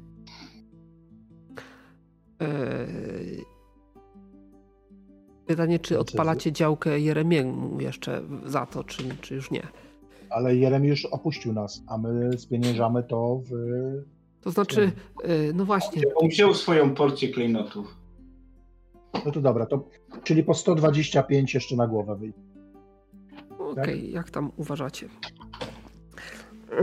To jest tak, czyli on poszedł, czyli nie będzie mógł rozwiesić tych plakatów, chyba że takie, że tak powiem, ogólne. Ogólne, tak. Mm-hmm. No dobra, to jak chcecie się szkolić, to szkoleniowców znajdziecie. Myślę, nie, ja nie będę. Ja trzymam kasę na inwestycje ewentualne. W ciągu tych, jeśli będzie taka możliwość oczywiście, to w ciągu tych 5 lat będę się szkolił, a może nawet będę zarabiał na szkoleniu, bo jednak mam wysoki poziom wojownika i mogę na tym zarabiać. Mhm.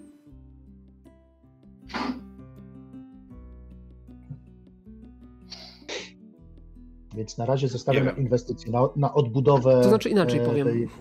Nie musicie podejmować decyzji już teraz o ewentualnym szkoleniu, bo zakładam, że nawet przez te pierwsze tygodnie będzie wystarczająco czasu, żebyście się wyszkolili.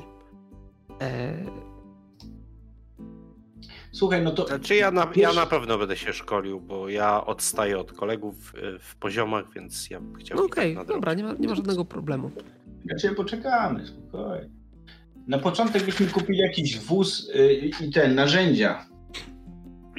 Na pewno się przydadzą. Wóz i narzędzia. Ale być może rzemieślnicy, którzy do nas przybędą, mieli własne narzędzia, które będą mogli wykorzystywać. Możemy jakiś tam standardowy, że tak powiem, zestaw narzędzi kupić oczywiście. No choćby dla goblinów, żeby tam... Pewnie to nie będą jakieś szczególnie wielkie koszty związane z tym, żeby jakieś tam, nie wiem, siekiery pewnie, jakieś piły, siekiery, łopaty, gwoździe, młotki, no takie dokładnie, więc to pewnie, tam pewnie, nie wiem, ze 200 sztuk srebra będzie to wszystko kosztowało, tak mi się wydaje, więc tutaj z tym akurat nie ma problemu, bo srebra jest dużo, mamy, więc poradzimy sobie. Natomiast wóz i koń to już może być większy ten koszt, nie? No chyba, że myślisz, że to wszystko, co kupimy narzędzia, zawieziemy na koniach? No na wozie, nie? Tylko pytanie, jaki będzie koszt takiego wozu, nie? Bo ja tam nie wiem, jakie tutaj stawki będą. To znaczy, zastanawiam się, czy z wioski nie udałoby się odzyskać jakiegoś wozu. Może on nie będzie jakiejś najlepszej jakości, ale tam powiedzmy, że ze 3 wozów jeden sprawny uda wam się zmontować. Tylko, że żaden z nas chyba się na tym nie zna. No właśnie, pytanie, czy będziecie potrafili to zrobić, no i nie macie zwierzęcia, które by to pociągnęło. Ale w związku z tym jest... tak szczerze, po 500 latach to drewno z tego wozu, to nic z tego nie zostało. No jak domy stoją, wóz może stać. Znaczy jak były jakieś elementy skórzane, to gorzej. Zgniło... Nie, no bo pod dachem chyba. Giniki zjadły, spróchniał. Jest szansa, że ktoś o to dbał jako senny właściciel, ale faktycznie, wiesz co? Ale w faktorii faktycznie mogłyby się znaleźć narzędzia, które moglibyśmy wykorzystać, bo przecież tamten, on nie był ten śpiący, tylko był taki lekko śnięty, nie? Zresztą nam pokazywał część swoich wyrobów, które posiadał. Komuś pisałem o tym, że jest szansa na odzyskanie sporej ilości narzędzi prawdopodobnie z tych domów, tylko tak naprawdę trzeba te domy przeszukać i trzeba się do nich dokopać w wielu przypadkach. No tak, ale to będziemy mieli na to sporo czasu, nie? Więc mówię to tylko po to, żebyście nie wydawali skromnych zasobów finansowych, jakie macie, na kupowanie rzeczy, których teoretycznie nie będziecie potrzebować. Poza tym mówię, no ci, którzy będą przychodzili do nas rzemieślnicy, oni mogą mieć narzędzia, a jeśli nie, to wtedy będziemy im, że tak powiem, dokonywali pożyczki bezzwrotnej na zasadzie jakiejś tam, wiesz, w przyszłości będą musieli oddać za to. Wystarczyłoby zatrudnić kowala, który by pewnie takie narzędzia mógł wytwarzać. Nie? Dokładnie tak. Dokładnie. Wszystkich tych podstawowych rzemieślników, których każda wioska potrzebuje, no przede wszystkim kowal, nie? To jest kluczowa kwestia. Kowal i karczmarz. No tak, ale karczmarz musi mieć dostawcę wszystkiego tego, co tam jest mu niezbędne, nie? Więc... A kowal musi mieć klienta. Ale akurat już ustaliliśmy, że przynajmniej na te 5 lat najbliższe karczmę odbudowuję ja i ja ją prowadzę. Bo mam ku temu predyspozycje wynikające z zawodu kucharza, nie? Więc mogę ją prowadzić. Spoko. A potem mogę ewentualnie przekazać ją w dalsze użytkowanie komuś innemu, jakiemuś czeladnikowi, którego zatrudnię, czy w tym stylu. To akurat nie jest problem. Mhm. No, także tak. Okay. Plan zagospodarowania przestrzennego wioski narysuję, bo jestem architektem, więc to wszystko mogę wyznaczyć, gdzie, co, jak, jakie budynki stawiać, w jaki sposób i tak dalej. To wszystko niepotrzebne nam jest pod tym kątem. Żaden, że tak. A przy okazji może jeszcze też zajmę się 3 swoim zawodem, czyli sokolnika mam, więc może się uda jakieś tam jeszcze na sokołach zarobić w międzyczasie. Mhm. Znaczy ja też nie chciałbym, że tak powiem, przewijać tych 5 lat i powiedzieć wam, co się w tym czasie. Chciałbym, żebyście troszeczkę aktywniej na to Dobrze, okej. działali. W międzyczasie po prostu będą przygody, a tam z przygody jakieś NPC do pozyskania też mogą mieć ten... O, no, pasuje mi. Mogą mieć jakiś tutaj wpływ na to wszystko. I oczywiście, kiedy odbudujemy cały zamek, to robimy imprezę, ucztę, zaproszenia i zaprasza Nirkel wszystkich okolicznych możnowładców po to, żeby zyskać kolejnych sojuszników. I ewentualnie jakąś bladolicą białogłowę urodziwą. Co? Co, by potomków spłodzić? Ja jestem, jeszcze młody. Nie chcę się wiązać. Ale jak będziemy wyruszali gdzieś tam na wyprawę, to twoja żona będzie zarządzała całym tym wszystkim majątkiem, nie? No przecież tak, już wiem, jak musi, żony znajdą. A musi być ktoś zaufany, więc a kto jak? Musimy cię ohajtać, nie ma opcji. No. Teraz już się wymiga. Zaprosimy twojego ojca oczywiście na ślub, nie? Jemu się nie udało, jak pamiętasz, to przynajmniej może tobie się udać. Uda mu się. To będzie w przyszłości dopiero. No właśnie, drugi raz będziesz musiał go ratować. Nie, ja już mu listy wysłałem, jak się tylko przenieśliśmy w czasie. Wszystko wie. No, także taki jest plan. Mówię, ja się na razie nie szkolę, bo zostawiam kasę na ewentualne inwestycje, które mogą być niezbędne. Dobrze. Szkolenie oczywiście załatwimy sobie gdzieś tam później, poza sesją. Pytanie, czy chcecie coś jeszcze, będąc w mieście, załatwić? No nie, jest tu jakaś świątynia w ogóle? Jest, na pewno. Jakiego bóstwa? Nawet kilku. Pytanie, którego bóstwa szukasz? No mnie oczywiście Sedris interesuje, ale wątpię, żeby tutaj był, chociaż może być, nie? Jeżeli jest jakieś... Krasnoludy w ogóle są tutaj w tym? Są, ale nie jest ich zbyt wielu. Także jeżeli już pytasz o krasnoludów, to ci powiem, że architektów czy jakichś górników, całej ekipy tutaj na pewno nie zmontujesz krasnoludów. Kowal? Krasnoludzki kowal, czy będzie? Jest na to szansa. Żebym go spróbował zwerbować. Mnie interesuje na pewno świątynia Etenanesy, bo ja bym chciał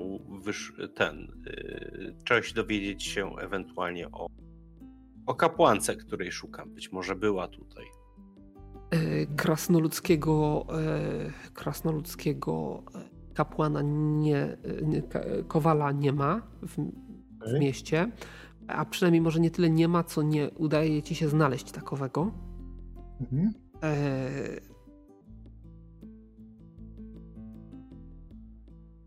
Świątynia Etenanesy oczywiście będzie, ale nic ci na temat Ramony nie powiedzą. Okej.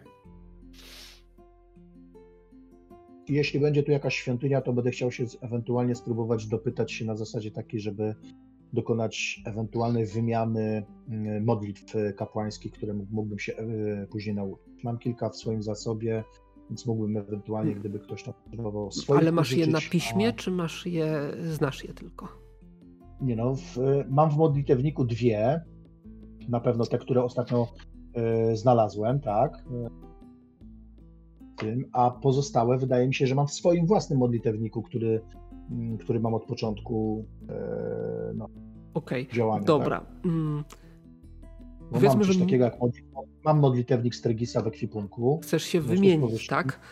Tak, czyli zakładam, że jeden modlitewnik na drugi modlitewnik możesz wymienić. To znaczy, ty dasz powiedzmy ten modlitewnik z tymi dwiema, które znalazłeś i których się nauczyłeś. Ale ja się ich nauczyłem. Nie nauczyłem się ich jeszcze, więc nie chciałem się ich pozbyć, bo one są zbyt cenne, bo to jest regeneracja ciała i ożywienie kamienia. To więc ja nie chciałbym Przyjmijmy, że już miałeś czas, żeby się nauczyć, bo to jest kwestia... Nie mogłem się nauczyć, bo są zbyt mocne dla mnie, żebym się ich mógł nauczyć. Mam zbyt niski poziom. Mam dopiero 5. poziom kapłana, więc nie jestem w stanie... To rzuć sobie na obycie. O, tym razem jest lepiej. Mam obycie 22. 22. No to za darmo nikt ci nie zaoferuje modlitwy, ale mogą ci sprzedać modlitewnik za 5 sztuk złota. Tak, za tyle to pewnie, to kupuję. Jak najbardziej, w ciemno. Odpisuję kasę. I już ci powiem, co w nim będzie. Tylko otworzę odpowiednią rzecz. Ale regeneracji ciała nie ma kapłan? To nie jest kapłańskie? 9. Regeneracja ciała jest, 8 krąg. Jest, ale kapłan. 8 krąg, no właśnie, dlatego nie mogę. Tak. Się nauczę. 3 krąg i 9. Zacznijmy od 9. Przejęcie współwyznawcy albo regeneracja energii życiowej. Przejęcie współwyznawcy będzie w tym modlitewniku, który dostaniesz. A z 3 kręgu będzie czar pod tytułem leczenie ran.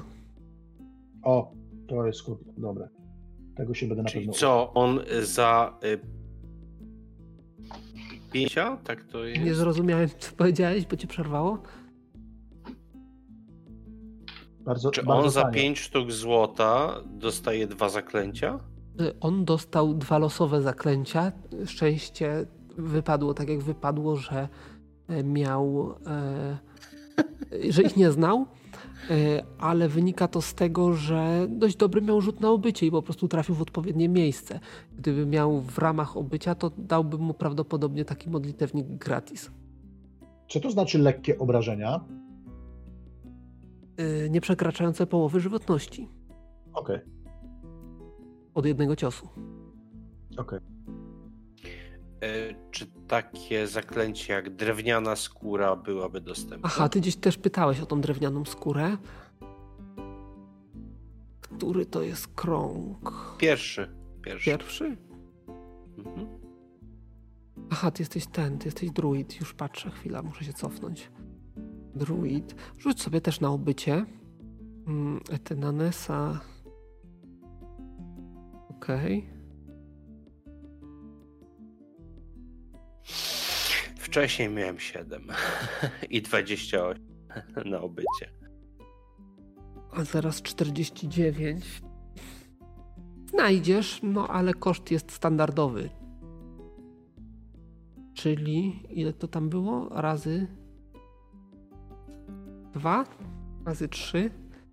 Sprawdzić. Nie no, 50 sztuk złota razy krąg, tak? Zaraz zobaczę, żeby cię nie oszukać przypadkiem. Magia jest wcześniej. Zdobywanie formuł czarów. Nie, zaraz, ty też jesteś kapłan, więc ty też jesteś też modlitewnik. Ojej, ale to nie tak. A widzisz, bo ty się nie chwaliłeś tym, że jesteś magiczne... ja też jestem kapłanem, jeśli już poruszamy ten temat. Jesteś kapłan.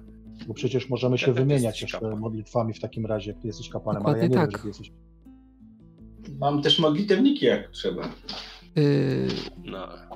200 sztuk złota za ten czar. Z pierwszego kręgu? Tak. Dostaniesz pergamin z formułą tego czaru. Nie musisz ty używać, każdy może tego użyć. A co to jest za zaklęcie? Drewniana skóra. Drewniana skóra. Dobra, zastanowię się, bo to nie wiem, chyba... No nie wiem. Inwacja. 5 sztuk, 200. No cóż... Ale kapłan nie ma takiego czaru. Kapłan nie ma, ale druid ma. Ale możesz też modlitewnik spróbować zdobyć i losowe czary w tym modlitewniku mogą być. Tak jak u mnie, za 5. Znaczy no niech będzie, no za 5, jak już jestem dobry, to jestem dobry. No właśnie. Modlitewnik za 5, bardzo chętnie, tak. Modlitewnik za 5. Z dwoma losowymi zaklęciami.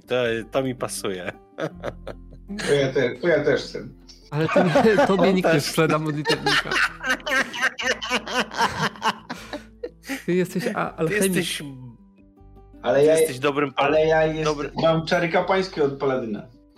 Dobry paladyn. Ale to przecież czary kapłańskie to ja ci mogę udostępnić. Jaki problem z pierwszego kręgu, czy tam zerowego? No dobra, ale nie masz wszystkie, jakie są na pierwszym?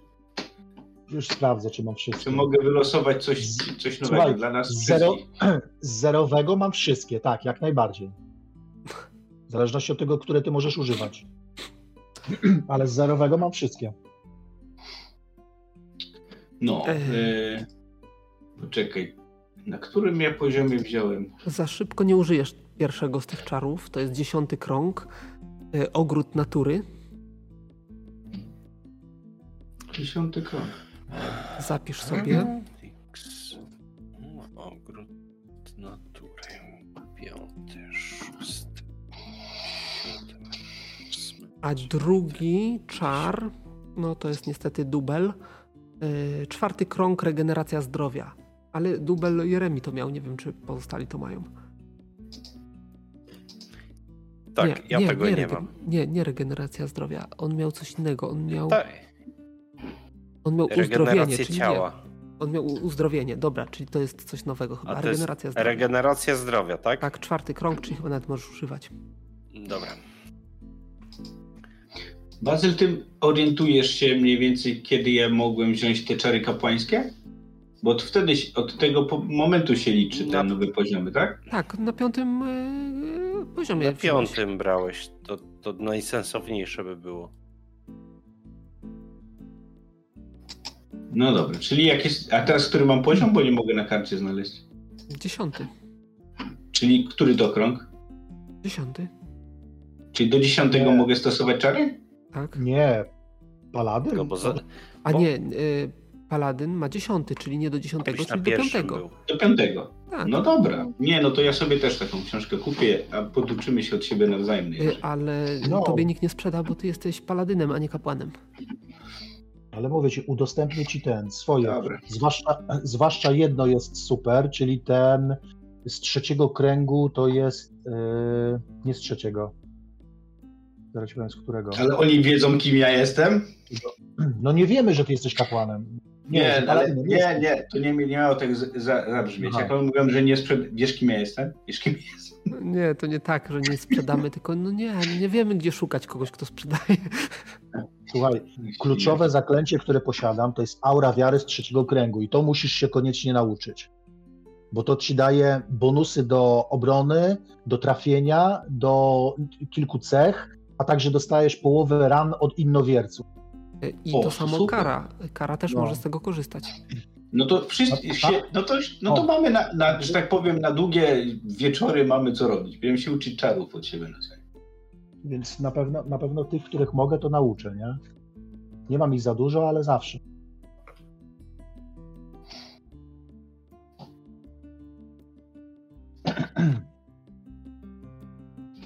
Mówię, a ta aura wiary naprawdę jest super. No dobra, to jakieś tam zakupy porobimy, jakieś szkolenia porobimy, co zrobimy poza sesją i co dalej. Rozumiem, że idziemy na... No i wracamy do wioski.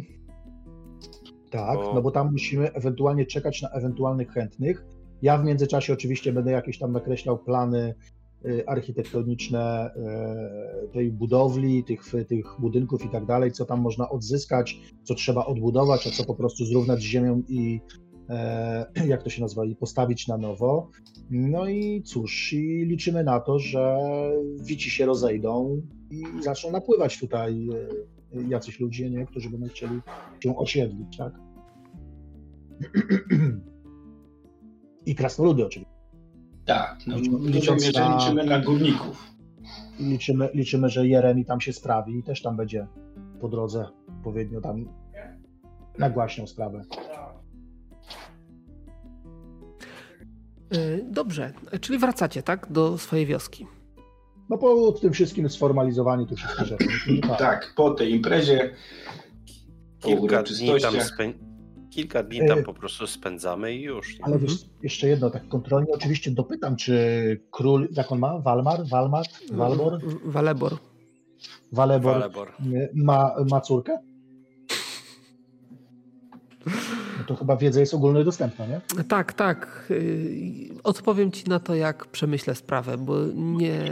5 córek. nie bawiłem się jeszcze w wymyślanie całej oprawy jego rodziny. Dobrze, okej.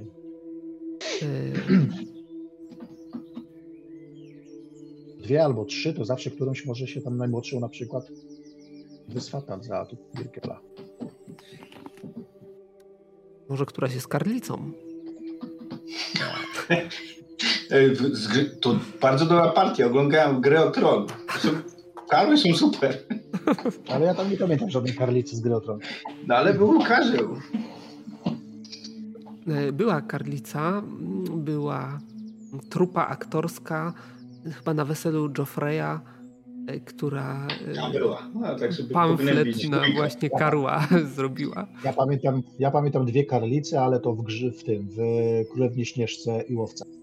No i Willow. To było ich dużo. Tak. No dobra. Przybywacie do swojej wioski. I oczywiście pierwsze co, to gobliny do raportu przychodzą do rycerza.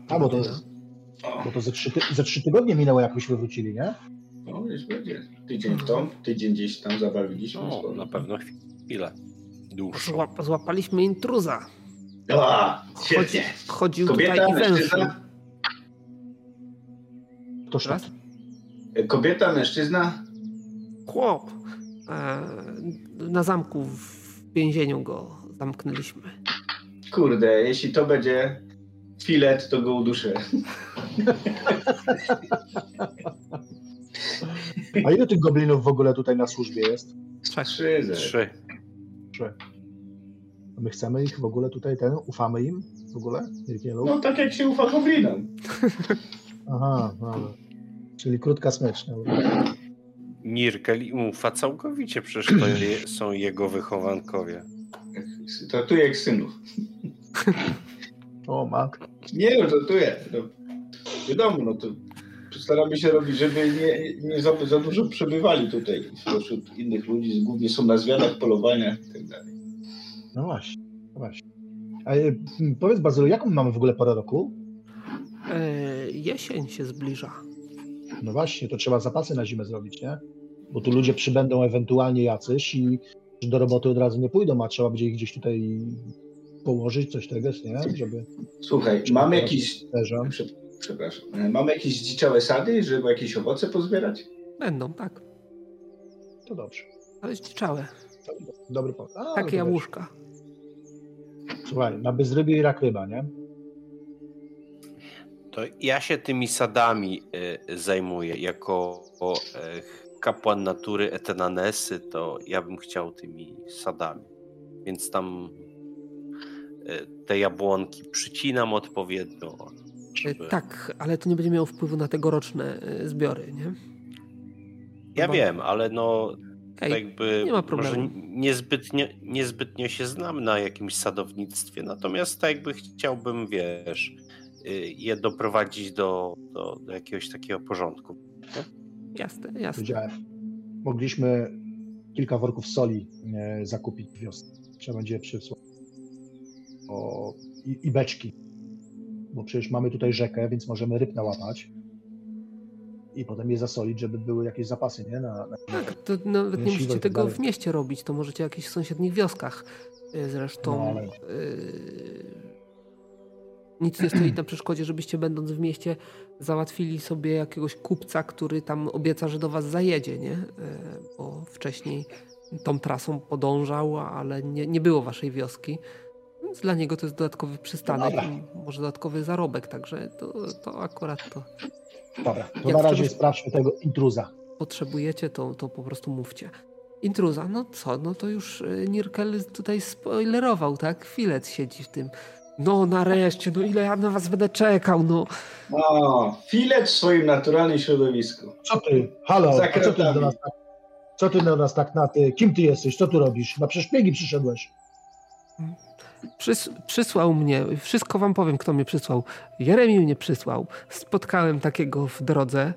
Minąłem was w ogóle, nie wiem, gdzie byście się podzieli. Co ty mówisz? Zostałeś w kraterze Warad. No, wyruszyłem później. Księcięcia. Tak, wyruszyłem później, a byłem przed wami. Na szczęście Jeremi mnie dogonił Powiedział mi, jak sprawa wygląda. No i co? Przybyłem do was na ratunek. Ale napadła mnie banda krwiożerczych goblinów. Sam położyłem trupem 6, ale było ich więcej. I zamknęli mnie tutaj i uciekli. Jakbyś zabił goblina, to bym ci tego nigdy nie wybaczył. A od kiedy co to za jeden? Co to za jeden? A co to za jeden? No to jest nasz nowy towarzysz. Kara. Kara. Pasterz z drzew. Co? Jam jest Kara. Orli szpon. A ten, no jak on się nazywa? Estarion go tutaj nie wyleczył z dendrofilii? No to Estarion nie żyje. Znowu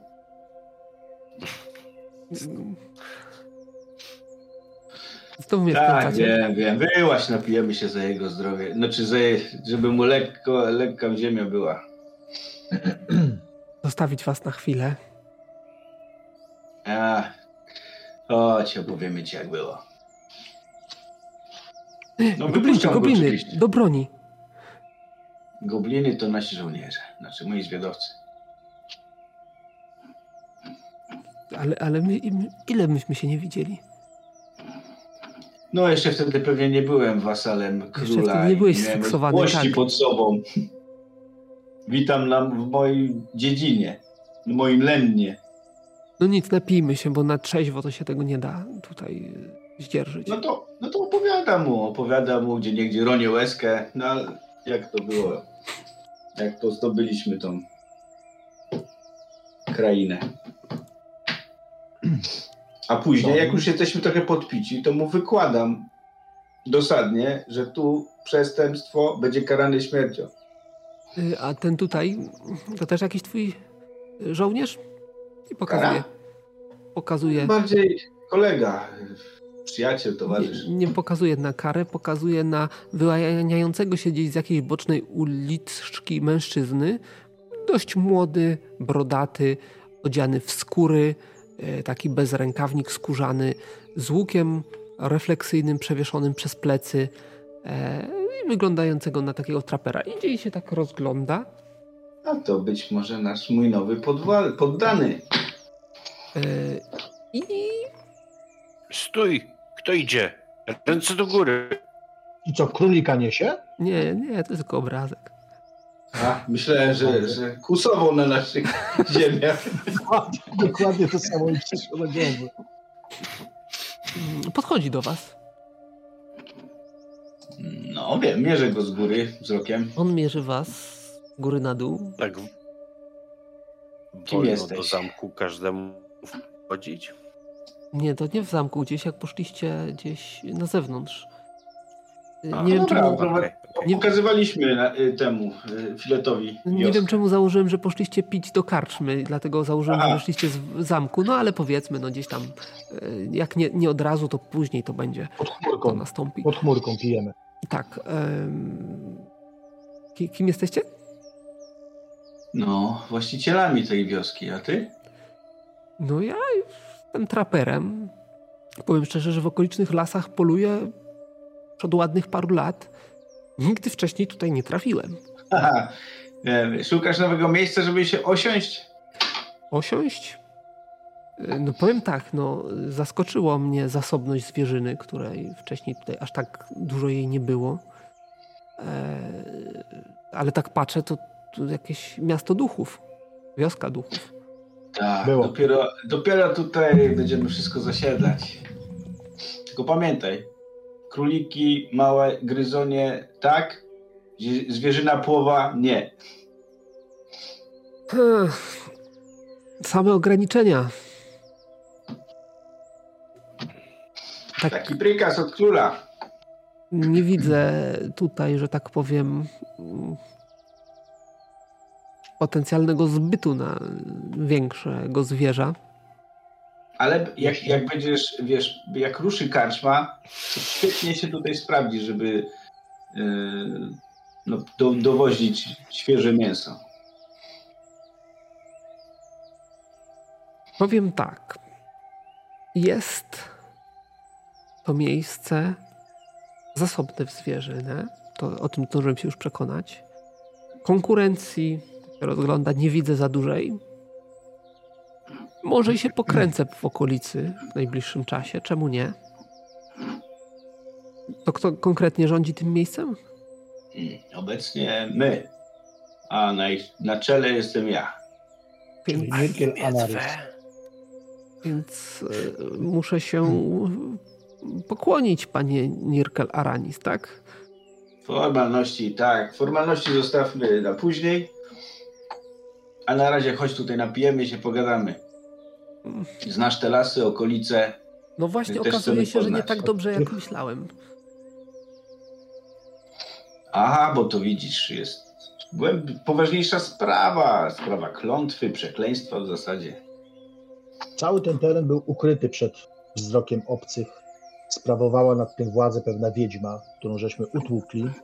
I stąd właśnie tutaj taka zasobność w zwierzynę, bo nikt tutaj nie polował, nie trafiał, więc ziemia tutaj...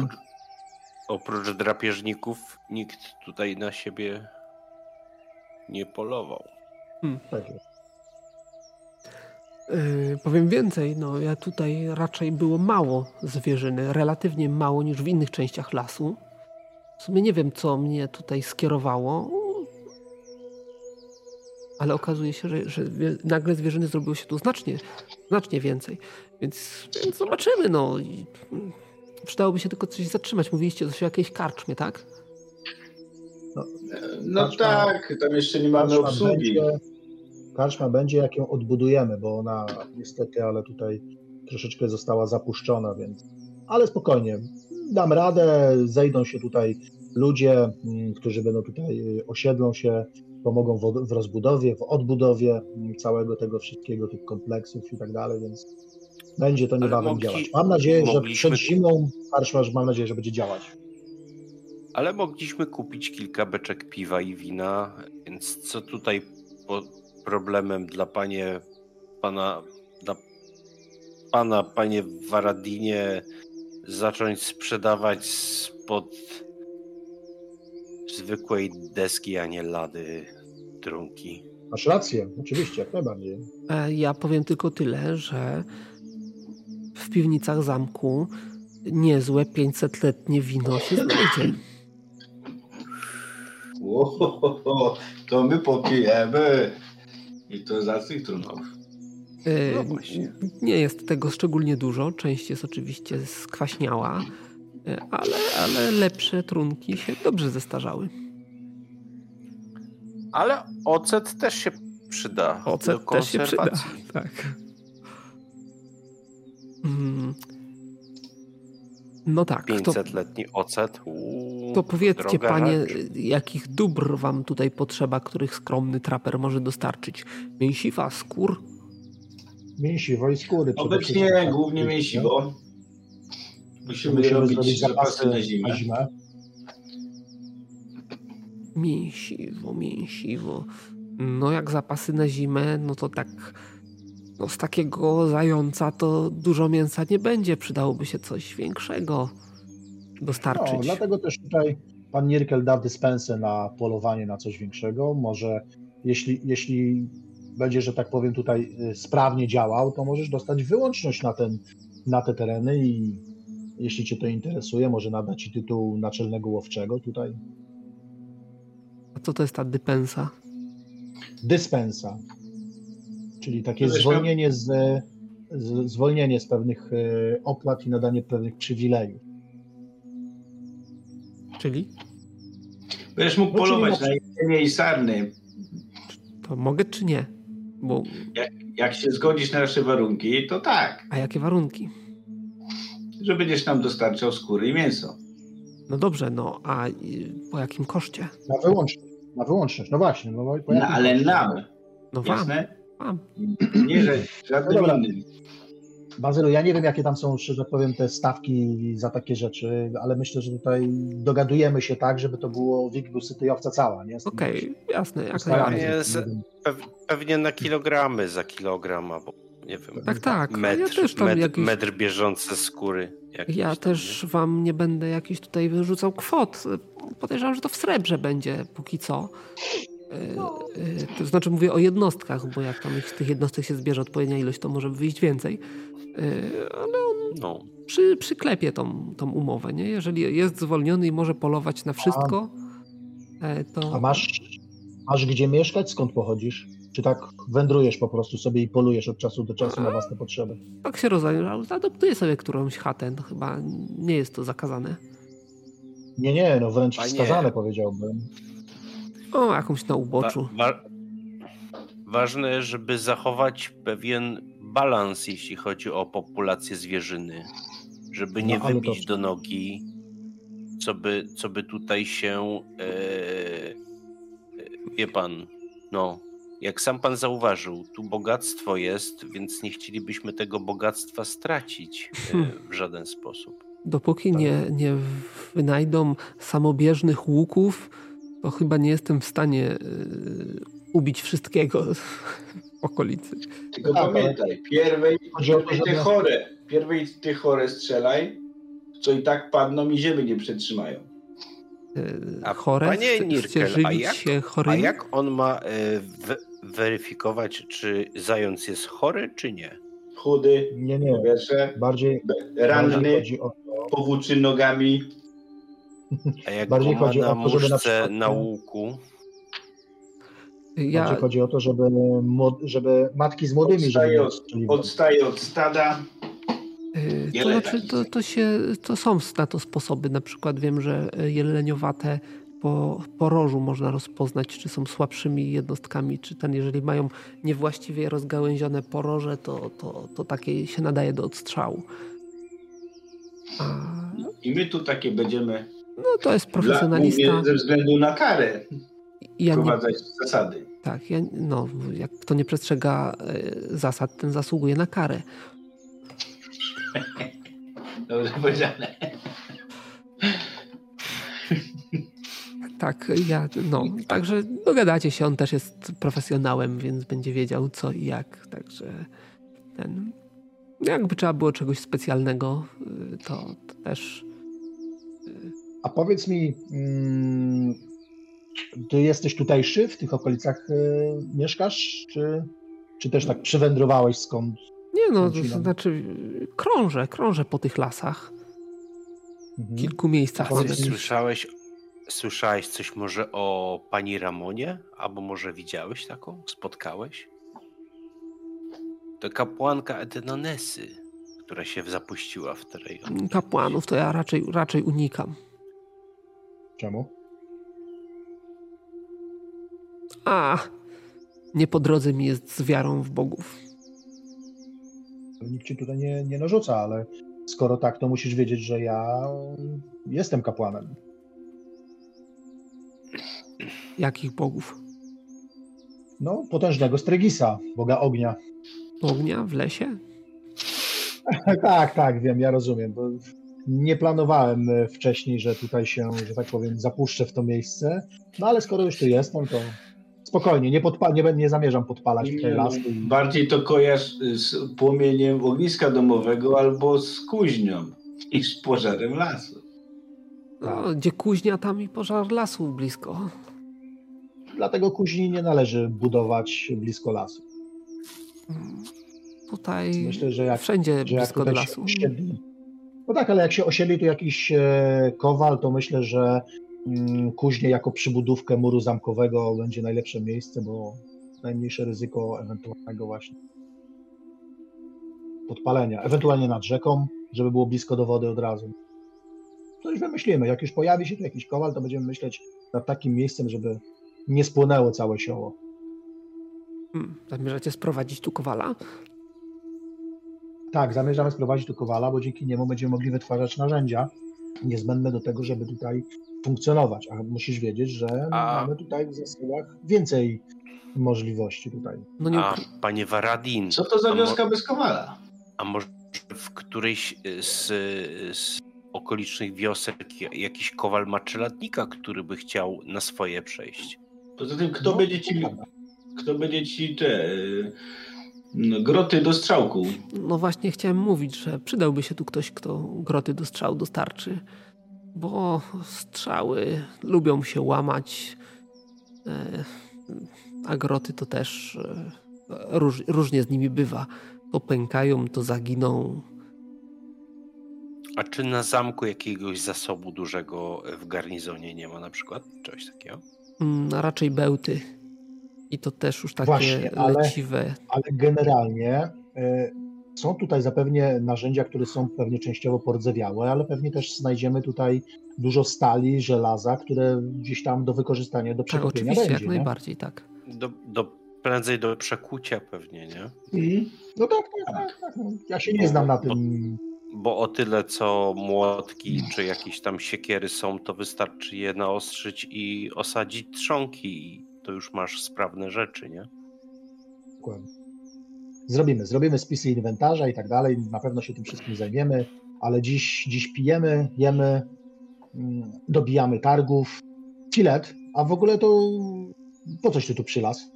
No jak, mieliśmy się spotkać. No tak, ale to się spotykamy. My tutaj, że tak powiem, na jakiś czas chcemy się, że tak powiem, zamelinować, więc pytanie, czy tobie to odpowiada. Jeśli tak, to trzeba by ci tu jakieś zajęcie znaleźć, bo darmozjadów tutaj nie będziemy trzymać. No ja się nadaję do wielu rzeczy. Ja jestem człowiekiem wielu talentów. Jeremi chyba ci przekazał żadnych przestępców, obiboków i orków. No, ostatnio jak sprawdzałem, to orkiem nie byłem, ani żadnym z pozostałych. No to świetnie. I tu przestrzegamy prawa. Żadnych szwindli, oszustw. Ale wiesz. Panowie, umówmy się. Ale słuchaj. Odwalić szwindel, to trzeba mieć ofiarę, a tutaj nie ma ludzi. Ale będą. Będzie dużo. Miałbym dla ciebie robótkę. Dla mnie? Tutaj, tak pokazuję palcem tam gdzieś tam pomiędzy te chaty, stoi taka stara faktoria. Właściciel już nie żyje, żeśmy go pochowali, ale może w tych jego zasobach, które one tam są, znalazłoby się coś, co mógłbyś wykorzystać i ewentualnie cały ten biznes poprowadzić dalej. Co ty na to? Biznes. Trzeba się rozejrzeć, No. Bo tam, z tego co pamiętam, to on tam miał parę takich ciekawych rzeczy. Zresztą tutaj Nirkel zaopiekował się co wartościowszymi rzeczami. Tak, Nirkelu? Magiczne przedmioty, sprawy? Tak. Myśmy wszystkie tam zaanektowali te przedmioty magiczne, które... A ja wam pokazałem identyfikację, więcej co mamy, co dysponujemy? Nie, bo ty chyba... No właśnie, ja się miałem zapytać, jak identyfikacja mojej halabardy. O, świetnie.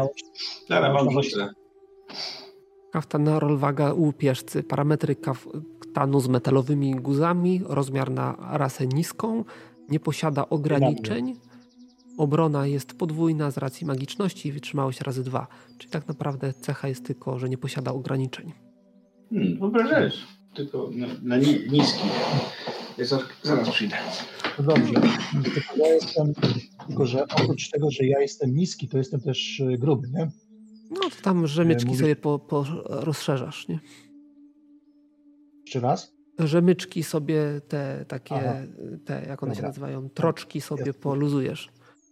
Zaraz sobie porównam, bo to jest kaftan z metalowymi guzami, mogę ci przeczytać statystyki. Dobra. Ojej, ale on ma o połowę mniejsze wyparowania. Nie.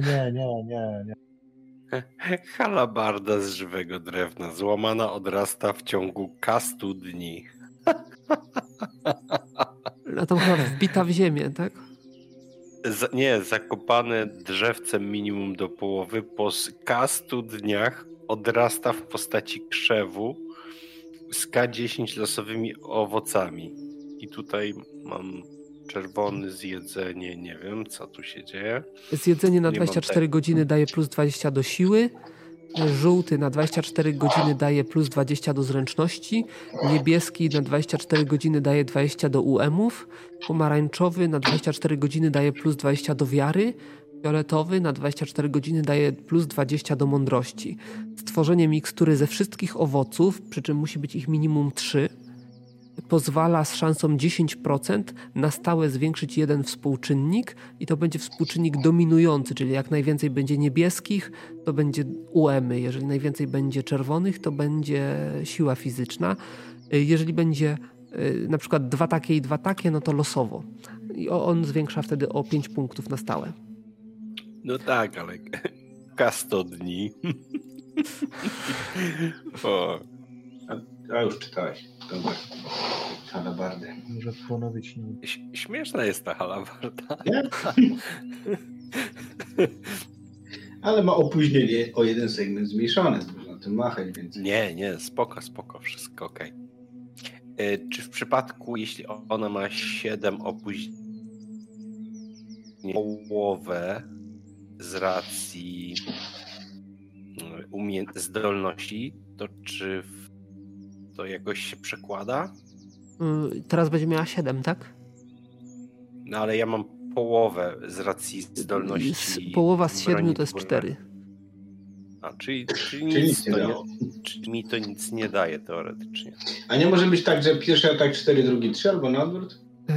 Generalnie jest jeszcze rzecz, o której tutaj widzę, że nie napisałem, czyli wytrzymałość razy 2 i co tam jeszcze jest? No i możliwość ranienia osób niematerialnych, tak?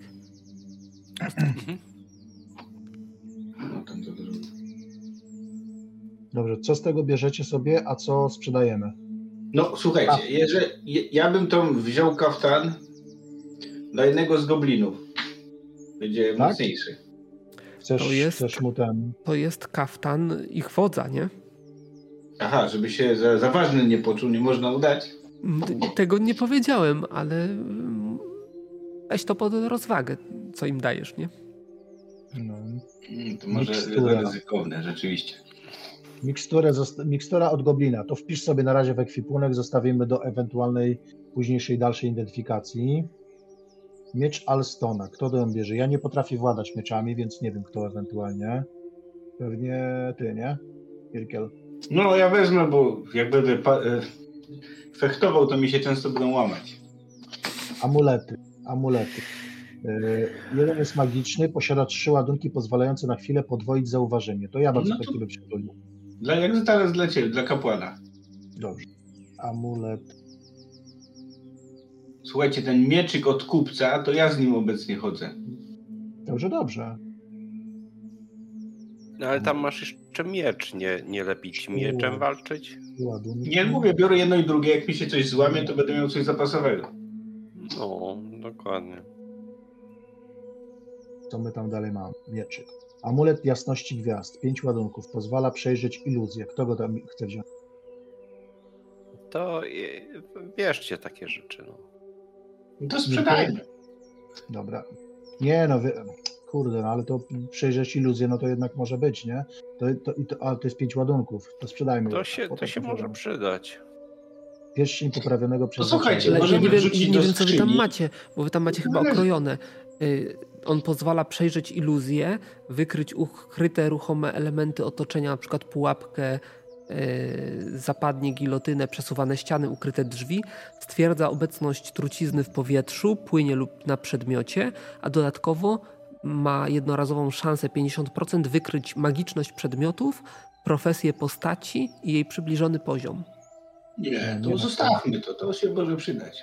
Wzięcie, tak. Wybranego przeznaczenia. Raz dziennie postać może ponownie ponowić nieudany rzut na rzucany czar pod warunkiem, że nie wyrzuciła krytycznego. Każdorazowe użycie tej mocy sprawia, że postać ma 50% szansy na postarzenie się o 1 rok. Czyli zdecydowanie dla elfa, bo jest najbardziej długowieczny znak. Nirkel. Nóżka zapomnienia. Pozwala usunąć wybraną informację do pamięci o pojedynczym zdarzeniu. No ja nie wiem, to chyba... Nie wiem, czy będziemy mieli wrogów. Tak. Przesłuchamy, tak? Przesłuchamy, a później wymażemy pamięć. Tak. No to zostawiamy, tak. Czarny płyn, nie wiadomo co to jest. No, jeszcze nie. Czarny kryształ. Amulet pozwalający rozpłynąć się w powietrzu. Jednak dobrze w sensie eteryczna. Przypisać do miejsca można raz na kartę. Nie przenoszone są postaci. Antyodporność rzucanych czarów wzrasta. Kto rzuca czary? No ja czasem rzucam, ale to mało. Ja chodzę z broni, to tam nie rzucam. Chyba chodzi raczej o ofensywne zaklęcia, nie? Bo to antyodporność rzucanych czarów. Niektóre nieofensywne można rzucić ofensywnie, nie?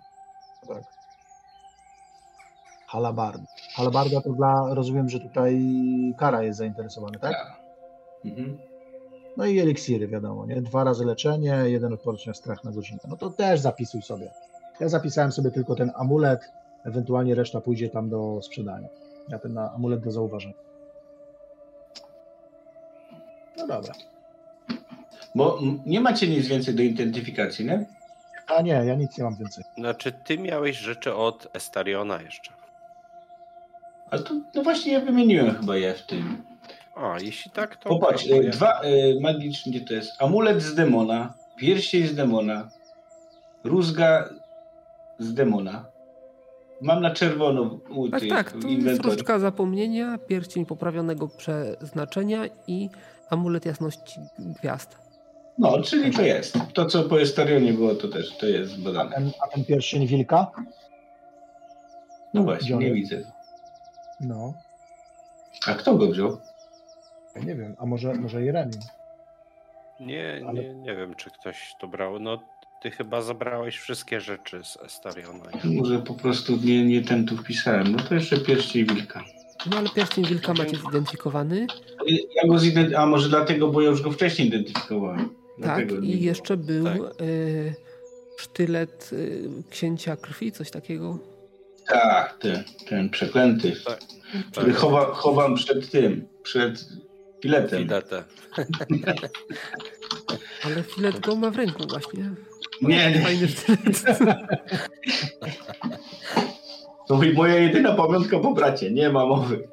No jak, a pierścień wilka? Dajcie coś ze skarbów, no. Jak mam wam się przydać, to też muszę być uzbrojony i niebezpieczny, nie? To daję mu tą, wiesz, tą na karła, tą bezbroję. Masz, wciśniesz. Zawsze byś mały. Chudy, szczupły, a nie mały. Mała to jest twoja pała. No. Tak, to nie będziemy tutaj rozmawiać. Gdzie byłeś, jak demona zabijaliśmy? Teraz no głupy chcę. Jak to? Odcinałem mu drogę ucieczki. Piłeś się z książątkami. No, zagadywałem ich. Przecież tamten gość nie mógł wrócić do swoich włości, bo by was przegnał, tak? A... Mamy coś takiego drobnego, co można by dać? Jakiś sztylet na przykład. Nie, tylko nie sztylet.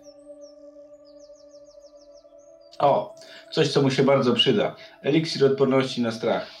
Ja się niczego nie boję. No teraz już nie będziesz.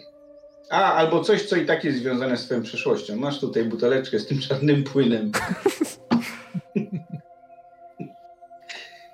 A co to jest? No, za 5 lat się dowiesz. A bazy jak to jest? Ta halabarda. Ta halabarda co? Czy to ona obrasta owocami, tak? Zmienia się w taki krzaczek. Halabarda zostaje, ale takie gałęzie boczne z niej wyrastają i owoce na tych gałęziach bocznych. A gałęzie obłamujesz, a halabarda zostaje. Jadalne? Jadalne. To nie, bo zastanawiam się, czy można ją, wiesz, złamać, włożyć w ziemię. Rozmnożyć. No, w tym sensie. I dalej używać, nie? No bo gdzieś tam pozbycie się na K 100 dni. No raczej 2 halabard nie będziesz miał. A ja ją nauczę mówić. Jedna część odrośnie, druga nie odrośnie. No, będzie mówiła, ja jestem grot. Obstawiam. Ja tam będę chciał podpytać oczywiście tego całego Noweta, skąd jest, niech troszeczkę opowie o sobie i tak dalej. Skoro on ma tutaj być jakimś łowczym na tym terenie i tak dalej, no to musimy wiedzieć, kogo tutaj sprowadzamy na nasze ziemię, nie? Więc... No i zapoznać z naszymi goblinami, naszą elfką, tak? Żeby wszyscy tu się znali. Tak, bo tu jeszcze jest elfka i ta krasnoludka, nie? Zapytamy, zresztą może odwiedzimy tą elfkę, zapytamy się, jak tam właśnie zdrowie tej towarzyszki. Bo to jednak troszeczkę czasu minęło, to może już ją doprowadziła do jakiegoś stanu używalności normalnej. No już się nie rzuca, już się nie wyrywa, ale jeszcze... Trochę pracy? Dużo pracy, jeszcze dużo pracy. To jest... Nie wiadomo, czy w ogóle coś z tego będzie, no ale przynajmniej już nie jest agresywna, tak? No może miłość leczy takie rany umysłu. Może potrzeba jej znaleźć przystojnego... Krasnoluda. krasnoluda? Myślałem, że mówisz o sobie. Nie, no, nie bądźmy już zgodni z naturą. A tobie nie jest, ty nie jesteś samotna? Czy to propozycja, mój panie? Potrzebuję doradcy. Doradcy? No, zostałem panem na tych włościach. No, i w czym ja mogłabym ci doradzać? No, w czym się znasz najlepiej, pani? Czy ty spróbujesz z nią romansować? Figo-fago. Czy tylko tak podgadujesz, bo nie wiem, czy rzucać, czy nie rzucać? O, nie wiem, tak se flirtuję. Możesz rzucić na... Jak to się nazywa? Zauważenie? Nie zauważenie. Reakcję. Może mnie zauważy. Nie, na reakcję. To jest charyzma... Nie, prezencja plus 1/10 siły fizycznej. No to na 123. 123. Ale jesteś półelfem, czyli na połowę. Naprawdę? Tak to działa? Na ludzi też bym rzucał na połowę? Tak, ale na półelfów na 100%. No, to słabo by wyszło. Nie, tak słabo, no. Wciąż jesteś... urodziwym, postawnym rycerzem, tak? Czy panem na włościach. Po afrodyzjach dla kobiet. No, ale niestety obawiam się, że w naszym zakonie złożyliśmy śluby czystości. No, ale chyba w pracy doradcy nie będzie ci to zbytnie przeszkadzać. Nie, jak najbardziej. Jak mogę służyć radą, to chętnie. Dobra. Nie, bo ona jest kapłanką, tak? No. Mniszką. Zabierz ją nad rzekę. Tam jest czysto. To takie triki kapłanów, tak? na ministrantach ćwiczone. Aha, dobra. Znaczy ona na pewno jakieś doradztwo kapłanki też by się mogło przydać. Znaczy zna na leczeniu. Mogłaby być naszą mniszka, mogłaby być naszą uzdrowicielką. No ona tutaj, ja tam komuś pisałem, nie pamiętam już komu, czy wszystkim chyba na publicznym, że ona może tutaj robić lokalnie za jakąś uzdrowicielkę. No to chcę tak bardziej to sformalizować, żeby ona wiedziała, jakie są jej obowiązki. Zawsze możemy ją... Może tutaj dalej mieszkać, nikt jej nie wygania, ale...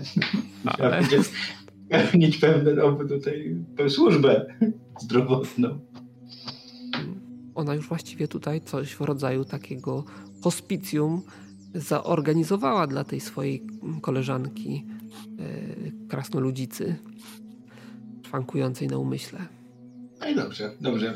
Bo my nie dysponujemy żadną magią na razie leczącą umysł, nie? Nie wiem. Ja nie wiem, co macie. Wiem, że nie dawałem tego zbyt wiele, ale to do was należy zapisywanie tego, co już dałem. Bo mamy taką różdżkę, która może wymarzać część pamięci. To by mogło tu w tej sytuacji pomóc. No, zdecydowanie tak. No to w zamian za pomoc i możemy wręczyć jej taki dar i jeszcze zachęcić do służby u nas. 5 ładunków, porządne. Może tutaj najgorsze elementy z jej wspomnień wymazać. No, jakieś traumy... To na pewno przyspieszy rekonwalescencję. Pytanie tylko, czy decydujecie się tego pozbyć, bo to jest potężny przedmiot. Ja wiem, jestem paladyn, ja lubię pomagać. Kwestia, czy mnie tutaj nie wyśmieją.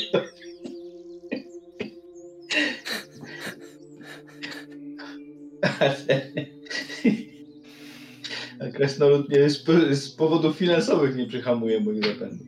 Nie no, jeżeli dajesz, ona bierze. Nie no, ja tam daję. Także burę dostanę później za to najwyżej. Nie widzę, żeby ktoś cię powstrzymywał, więc ona przejmuje różdżkę. Możecie sobie wykreślić. A muszę sobie zapisać, bo to jest bardzo ważna rzecz. Czy ten kryształ ktoś wziął? Czarny kryształ? Nie, na razie nikt. Wiesz co? Ja bym poeksperymentował z nim. Ale uważaj, bo to jest taka jednorazowa raczej rzecz. No, ale jeśli stworzę jakąś domenę uświęconą, to może wtedy się przydać. Nie no, ale to nie... Ale nie jest jednorazowo. Jakoś, że z tym znikaniem było jakoś, że to jest... Raz czy kilka razy w ciągu życia? Zaraz, gdzie to było napisane? Teraz znajdę czarny kryształ. Dopiero z której postać staje się eteryczna. I zmaterializować... Raz w życiu na każde 50 uemów. A, to było to ograniczenie. Jeden raz na 50 uemów. I później jakby się zużywa, o to mi, bo tam później już tej antyodporności nie ma.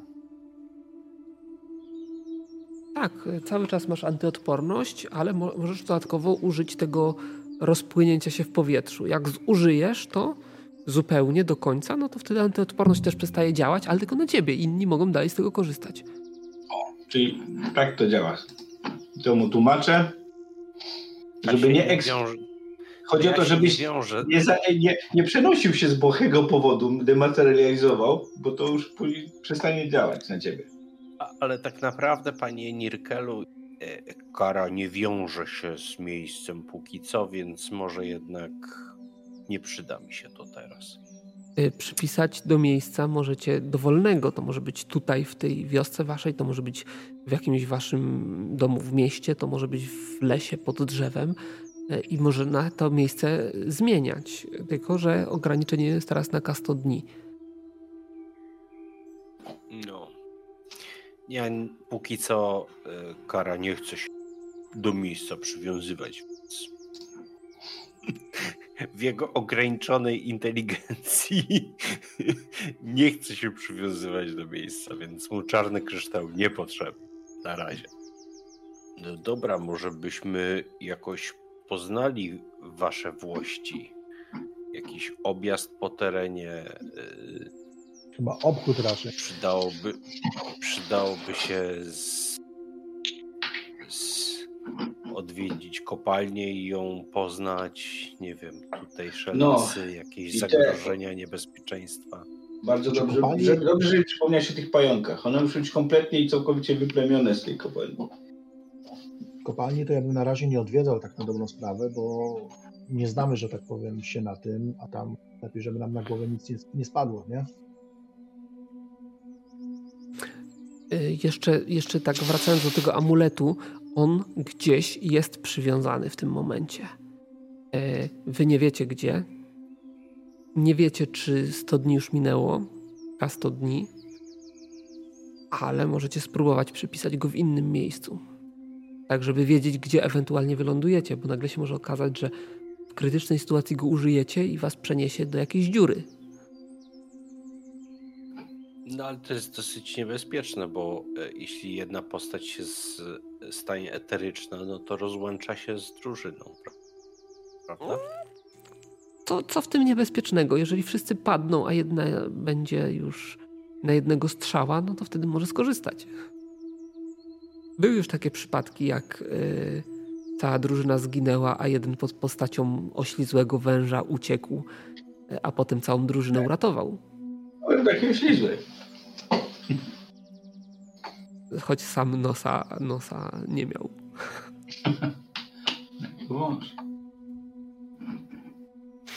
Sam nosa nie miał. Swojego nosa nie uchronił, ale drużynę krzesił całą. No dobra, to co robimy, no? No obchód, tak, obchód musimy spisać wszystko, zinwentaryzować. Tak, dokładnie. Może przydałoby się jakieś relacje handlowe między... Dałoby się poznać.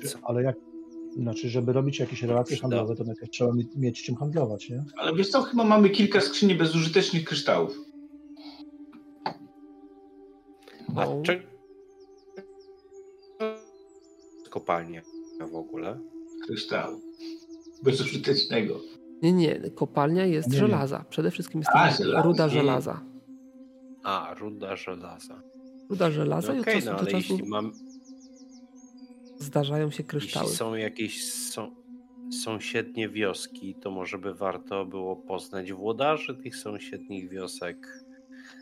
Nie wiem, ty panie tutaj będziesz władał i ty powinieneś o takich rzeczach myśleć. Może tak zrobię.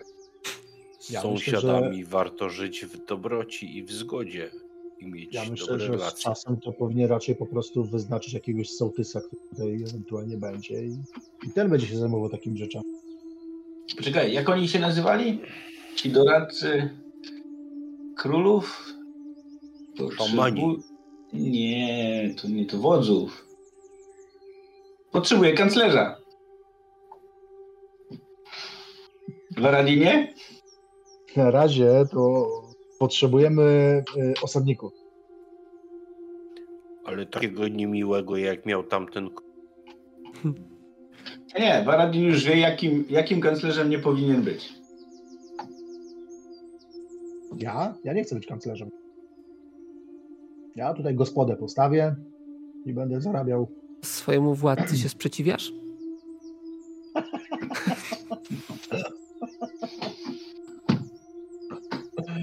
O panie. A ty albo Filet, więc chyba za dobra sprawę jednak ty.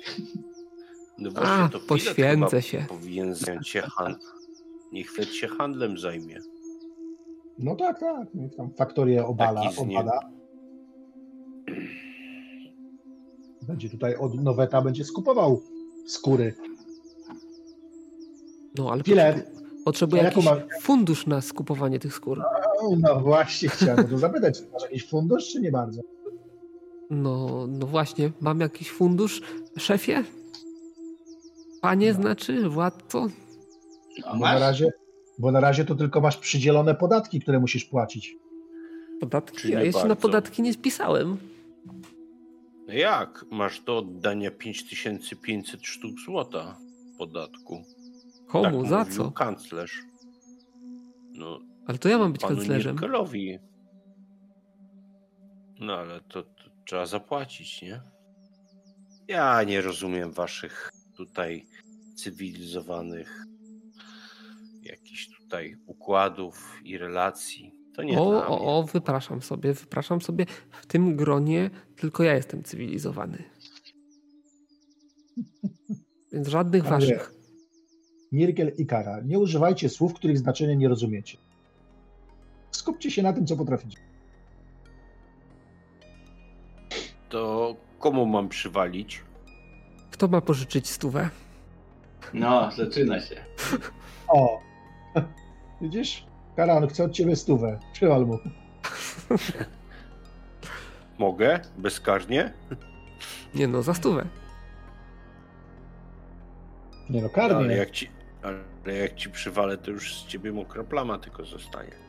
Dlatego ja zrobię unik, a 100 zostanie. Nie podoba mi się taka zabawa. To nie zabawa, to poważne interesy są. Dobra, idziemy spać. Jutro rano czekają nas obowiązki. Interesów. Dobrze. To pytanie, co będziecie chcieli w pierwszej kolejności zrobić? Takich ogólnych rzeczy. Chciałbym, żebyście jakiś tutaj plan mi zarysowali, żebym wiedział, jak się przygotować.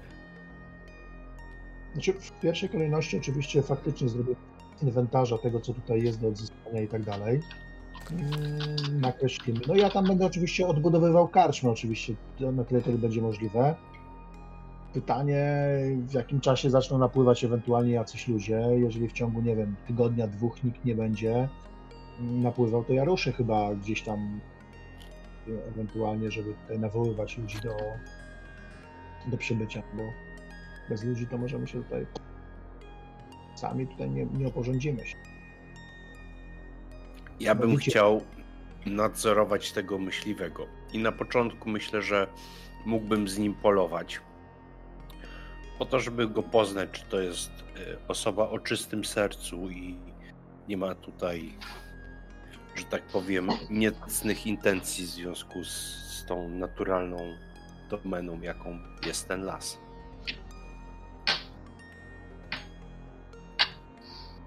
A ja sobie ten objazd po sąsiednich włościach chyba. Warto zapoznać sąsiadów. A poza tym Kara szuka Ramony, więc... się i szukanie ewentualnie jej. To może być też taki jakiś...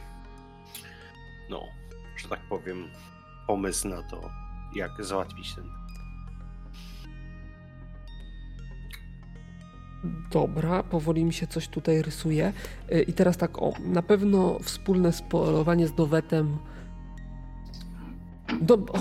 Chłop będzie trochę oporny.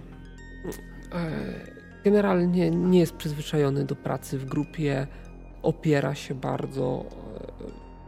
Jest raczej samotnikiem i nigdy nie polował w grupie i bardzo niechętnie na tą propozycję tutaj spogląda. To inaczej. Będę go śledził pod postacią sowy, ptaka lub czegoś takiego. Okej. Okay. Żeby się nie upolował. Albo zamienię się w jakiegoś takiego burka, z którym się zaprzyjaźni i być może wytresuje psa do polowań. A to będzie Kara po prostu. Problem jest taki, że nie zawsze będziesz mógł być przy nim. Okej, ja nie chcę przy nim Znaczy nie, no jak będzie chciał mieć burka, będzie chciał go tresować, no to naturalnie będzie liczył na to, że burek będzie zawsze przy nim. Więc myślę, że raczej właśnie jakaś taka latająca postać jest tutaj sensowniejsza, tak mi się wydaje. Bo wyruszycie gdzieś na 2 tygodnie i nagle pies zniknie, nie? No ja też, wiesz, na ileś godzin mogę tylko się przemieniać, więc raczej to będzie jakiś dzięcioł, czasem jakaś pustułka, raczej jakiś drapieżny ptak, sowa czy coś. Na coś, co raczej się nie poluje, tak żeby mnie nie ustrzelił, nie? Dobrze. W jego majtkach, czy tam... Ale że co, w majtkach? Nie żartuję. Nie, no po prostu nie przycięło cię i tylko usłyszałem w jego majtkach. Nie będzie to wsza w jego majtkach. Mhm. Ale raczej Kara nie będzie angażował się w jakieś odbudowy, inwentaryzacje i takie rzeczy, bo to nie są moje rzeczy, które ja chcę robić. Raczej natura, las, ewentualnie sad, ale żadna uprawa roli i tak dalej. No dobra. To powiem tak. Jeszcze póki co. Spis stanu rzeczy też nie będzie prosty do przeprowadzenia i prawdopodobnie trzeba będzie zaangażować w to większe grono osób i mam tu na myśli gobliny. Bo tak naprawdę chodzi tutaj o oczyszczanie po kolei chat.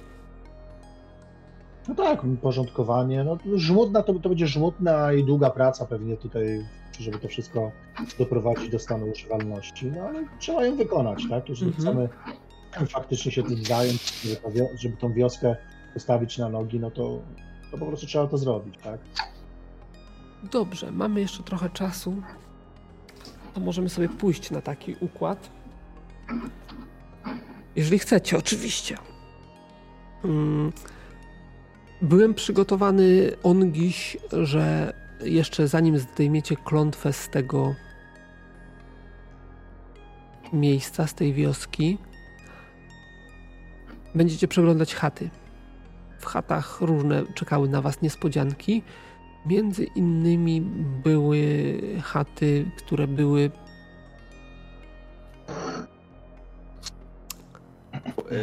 skład z magicznymi przedmiotami. Nie, chodzi mi bardziej o potwory, które zamieszkiwały te chaty. Więc jeżeli macie ochotę pobawić się trochę w oczyszczanie, to możemy sobie jakąś taką szybką walkę przeprowadzić. Czyli tak będziemy musieli wszystkie przeprowadzić tutaj czystki, tak czy inaczej, tak? Nie do końca, bo tym się mogą zająć gobliny.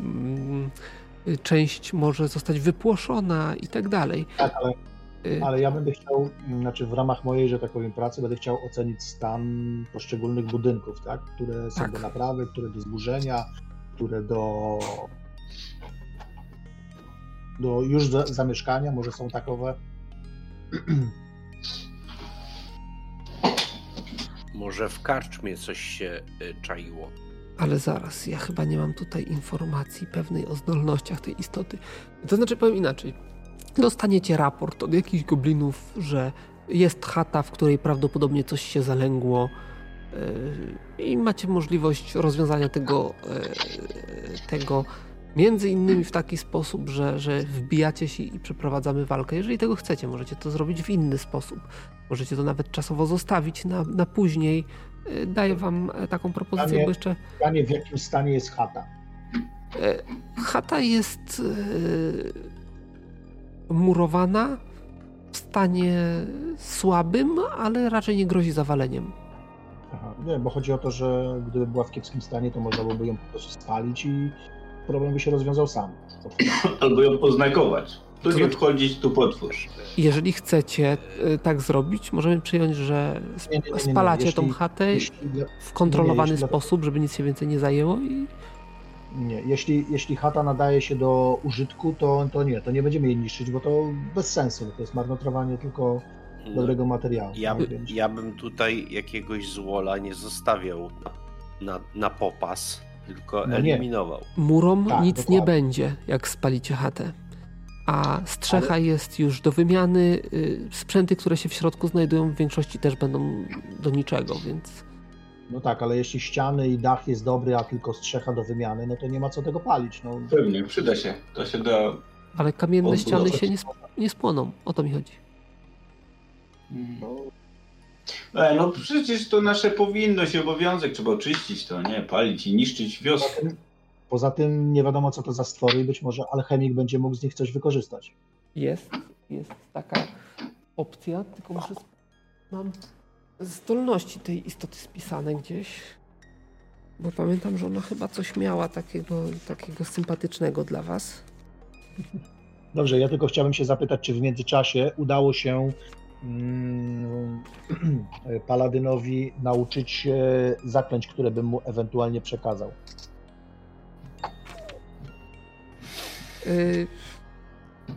Przekaż mu po prostu, no i na ten moment nie bardzo jeszcze był czas, ale ogólnie to tak, bez rzutu to załatwimy, powiedzmy przewiniemy parę dni i będziemy mieli to z głowy. Czyli co, aura wiary? Jak to tam było? Tak, dokładnie, tak. O, a ja tego też się mogę nauczyć. No, bo to kluczowe. Mogę cię nauczyć, jak chcesz. Akurat w tym wypadku byłoby to bardzo przydatne, przed wejściem do środka rzucić na siebie te zaklęcia. One dają plus 10 do ataku na każde 50 punktów wiary oraz do parametrów. Więc ja na pewno rzucę to zaklęcie na siebie, tak? Trzeba mieć 50 wiary. Nie masz? Tak, ale on automatycznie plus 10 daje automatycznie plus bonus do wiary. Więc może się okazać, że wiesz. Dlatego ja mam plus 20, bo on mi daje plus 10 do wiary, dzięki temu mam powyżej 100 wiary w momencie i dzięki temu mam bonusy plus 20. I do UM-ów to dodaję też. Dobrze, wyszło mi. Ale co, rzuciłeś czar, tak? Na siebie? No tak, no przed wejściem oczywiście rzucę na siebie tą... No już nie będę miał niestety korowej skóry, którą tam na mnie rzucał Jeremi. Bez tego trzeba będzie sobie radzić, no ale... No mi się nie uda. Ale zaraz. Ja mówiłem, że na razie jeszcze nie było czasu, żebyście się tego nauczyli, więc... A, może i lepiej. Więc na następnej sesji już ale na razie nie, bo zakładam, że to było zaraz następnego dnia po waszym powrocie, po spotkaniu myśliwego i tak dalej. Także co robicie? No ostrożnie, będziemy wchodzić do środka, żeby sprawdzić, co tam za stwory się... A czy te gobliny w ogóle powiedziały nam, co to za stwory mogą być, bo one może wiedzą, co to za stwory są, a my... Żebyśmy się mogli jakoś przygotować. To nawet nie gobliny wam powiedziały, to wam powiedziała Mniszka, ale mówi, że nie ma pojęcia, co to za stwór, nigdy wcześniej takiego nie spotkała, właściwie nie do końca go widziała, bo była na spacerze z tą Halą, tą krasnoludzicą i po prostu coś tam zaobserwowały z daleka i od razu wam donoszą. Popatrz, no kurde, 500 lat, wszystko poumierało, a potwory przeżyły. To są dopiero żywotne bestie.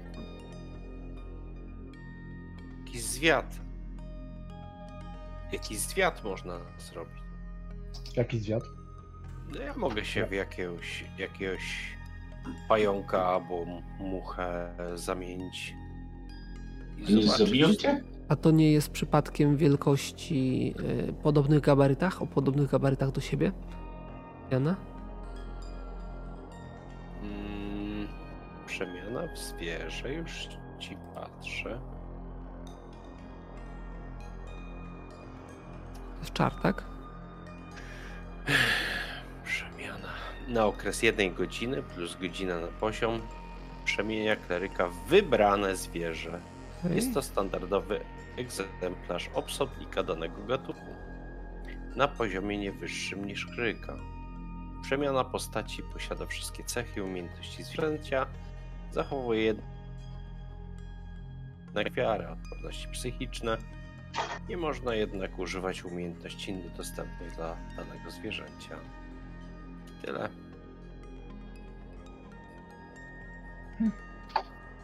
Okej. No to w takim razie możesz się zmienić, ale raczej nie w owada, podejrzewam. No to wiesz, jakiegoś, nie wiem... Szczura.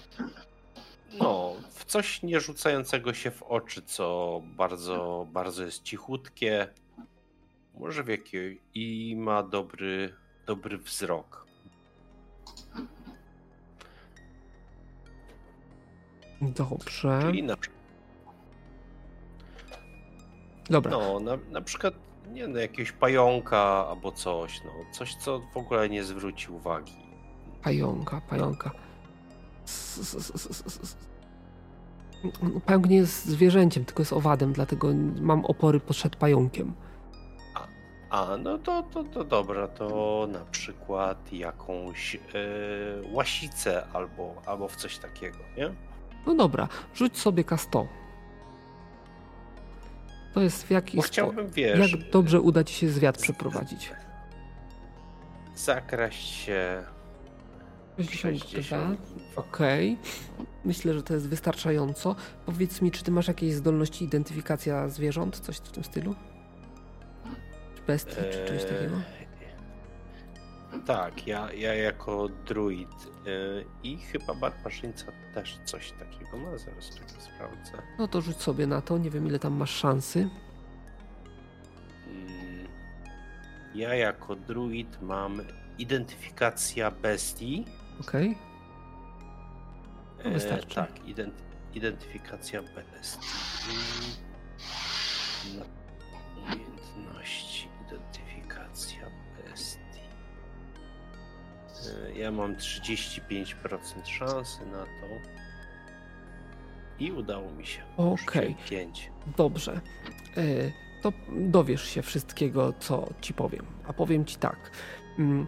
W domu, który został wam wskazany, jest izba. Ta izba jest część, która miała uszkodzony dach. Tam po prostu padało do środka, zrobiło się trochę gnoju i w tym miejscu zalęgł się pajęczak. Ten pajęczak jest, przypomina wyglądem takiego wyrośniętego kleszcza, pokrytego śluzem i w tym całym tam śluzem ma całe to swoje pomieszczenie wypaćkane. Charakterystyczne ma dość długie odnóża, segmentowate, zakończone szpikulcami. Zdajesz sobie sprawę, że istota ta jest jadowita i jad ten na końcach szpikulców jest paraliżujący, ale to wystarczy. Ofiara, która dostanie się w jego obręb, zostanie zraniona nie obroni się przed trucizną, jest sparaliżowana, a wtedy na sparaliżowaną ofiarę pajęczak włazi i po prostu na niej żeruje żywcem tak naprawdę. Istota ta nazywana jest śluzoniem z racji tego, że właśnie ten śluz wydziela.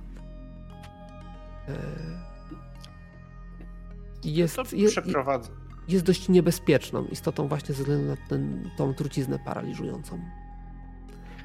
To zakładam, że jeśli tam był odkryty dach, to ja to po prostu będąc jakąś sową czy jakimś ptakiem po prostu tam podleciałem i na zasadzie takiej, że obserwowałem przez jakiś czas to stworzenie. To nie ma znaczenia. Ustaliliśmy, że łasicą byłeś, więc w jakąś dziurę wlazłeś i też obserwowałeś. Nie ma znaczenia. No i przekazuję wam te informacje. Pajęczak. Znowu pajęk. Truciznę ma. Nie jest trudny do zarąbania, ale jest dość szybki. No i jest niebezpieczeństwo, że zrani kogoś i w pojedynkę na pewno nie warto się zapuszczać, bo to jest... Dobra, to ja pójdę przodem. A może tam swój pałęż i będę się zasłaniał, co by nikogo nie dziabnął. A wy go grzmoćcie tak, żeby wióry leciały. A ja bym chciał zastosować taką taktykę, że Kara jednak zmieni się w ptaka i jak oni będą już atakować, to ja bym chciał go zaatakować z zaskoczenia. Tak by pikując i zaatakować. Jeszcze jedna rzecz. Istota posiada tych odnóży, ile ma pajęczak odnóży? 8, tak? Dobrze kojarzę? Potrafi atakować tymi odnóżami jednocześnie. To co? To leży? Tak, leży na brzuchu takim opasłym i tylko tymi odnóżami atakuje, bo on właściwie się tutaj nie porusza w żaden sposób, więc nie wiecie jak się przemieszcza, być może wtedy wstaje, ale chodzi mi o to, że informacja jeszcze taka pójdzie, że można się spodziewać więcej niż jednego ataku naraz. Może by to z daleka ustrzelić. Może by to spalić po prostu. Wyrzucić oliwy i zapruszyć ognia. Nie, ale to wszystko pójdzie zylem. To duże ryzyko. Szkoda chaty. Dobra, załatwimy to po rycersku. Wejdziemy, zabijemy i tyle. To wy od jednej, a ja od drugiej. Okej, to czekajcie. Ja wyciągam tą różdżkę i będę rzucał jeszcze magiczną zbroję. Tarczę. Wyciągaj tylko, tarczę. Odpisuj sobie ładunki.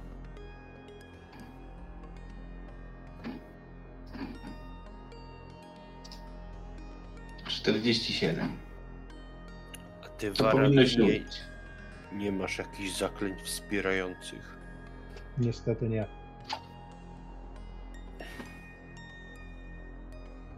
No i nic. Tylko na siebie. No i idę i będę używał tarczownika. Powiedz mi, w którym rogu siedzi, to ja tu ściągnę na tarczę wszystkie ciosy.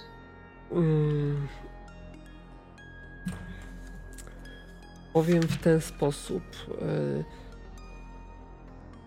Zacnie postępujesz, cny rycerzu, aczkolwiek nie masz zdolności związania walką, więc nie masz pewności, że wszystkie ataki ściągniesz na siebie. No wiem, ale może mają dłuższą broń niż on łapy, to w ten sposób. Długie, segmentowate odnóża, prawdopodobnie o dłuższym zasięgu niż noż. Będzie ciężko podejść do niego. No to tak, to po prostu ja wejdę pierwszy, a wy tuż za mną. Czyli on wykorzysta ataki, to wy włóczycie się do walki i tyle. No dobrze. No ja bym jednak atakował go z zaskoczenia. Spróbujemy tak. Jak spróbuj, to będzie ciężko, ale spróbujmy. Czyli ja bym chciał na niego zaatakować go z góry, skoczyć na niego. A on jest po prostu w tej centralnej jakiejś komnacie, tak? Nie, w jednej z bocznych, ale to nie ma znaczenia. Czyli Kara będzie najszybszy. To znaczy, pierwsza jest na pewno ta istota, która ma opóźnienia tyle, czyli będzie w tym momencie atakowała. Dobra, no to co?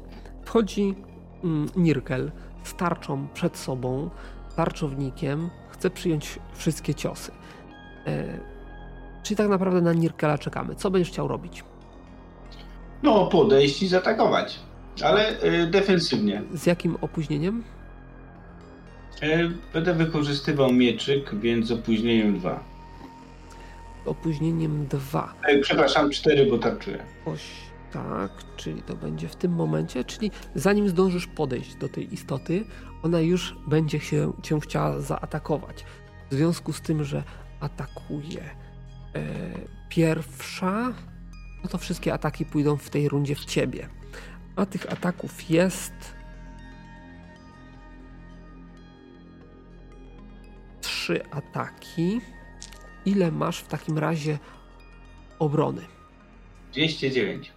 209 obrony. No dobra. No to pierwszy atak trafiony. 0,3 na kościach. Drugi atak pudło. I trzeci atak pudło. I teraz tak. Zadaję obrażenia mniejsze. Ile masz wyparowań kłutych? 120. Czyli widzisz, że jedno z odnóży wycelowało akurat w szparę, kiedy wyglądałeś przez tą zbroję, przez tą tarczę. Odchylałeś się, wystrzeliło chitynowe odnóże w twoją stronę, jak jakiś oszczep, jak jakaś dzida i uderzyło cię w zbroję i zsunęło się po zbroi, nie przebiło jej. Dobrze, to jeszcze mnie sparaliżowało. Tak. Co pozostałe? Aha, no i właściwie ile masz ataków w tej rundzie? 2. Możesz 2 razy zaatakować? No mam wystarczająco szybkości. Dobrze. Co będzie robił Kara? Aha, ty chciałeś znienacka gdzieś tam z góry zaatakować, tak? Z góry, tak. Dobra. Pod postacią jakiegoś czego? Znaczy ja pewnie będąc, nie wiem, sołą, będę się przemieniał w locie i będę wtedy chciał, skoczyć na niego z halabardą. Jest to w ogóle realne?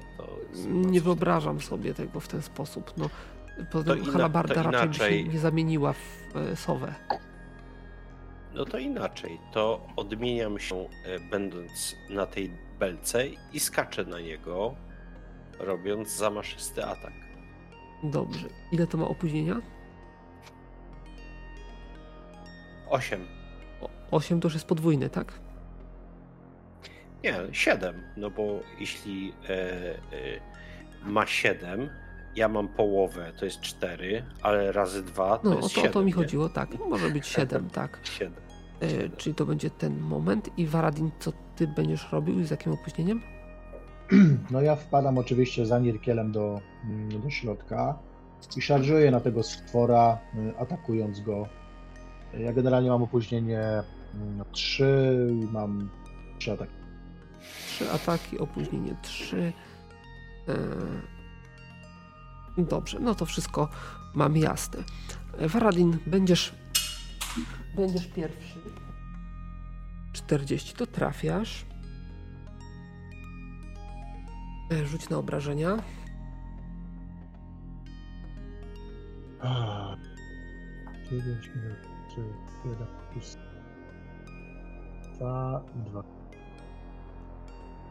Dziesięć.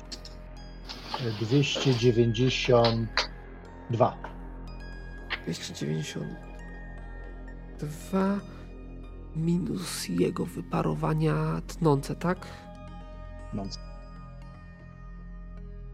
Potężny atak. Widzisz, że rozciąłeś cielsko. Z tego cielska trysnęło więcej tego śluzu całego, który on tutaj produkował. istota podkurczyła te swoje odnóża i będzie się szykowała do kolejnego ataku, który na razie jeszcze nie nastąpi. Nirkel, ty jesteś następny w kolejności. Ile masz trafienia? 159. Ile? 159. No to dawaj. Przepraszam, to biegłość, cholera. 217. A rzuciłem 86. 86, to nie trafiasz. Nie trafiasz gdzieś tam, no przede wszystkim skupiałeś się na defensywie, dlatego nie udało ci się trafić. Dobra, pomniejszyłem trafienia. To i tak dobrze, że nie trafiłem. Okej. Waradin, twój drugi atak. Oj, nie, na pewno nie. Pudło. Kara, ile ty masz trafienia?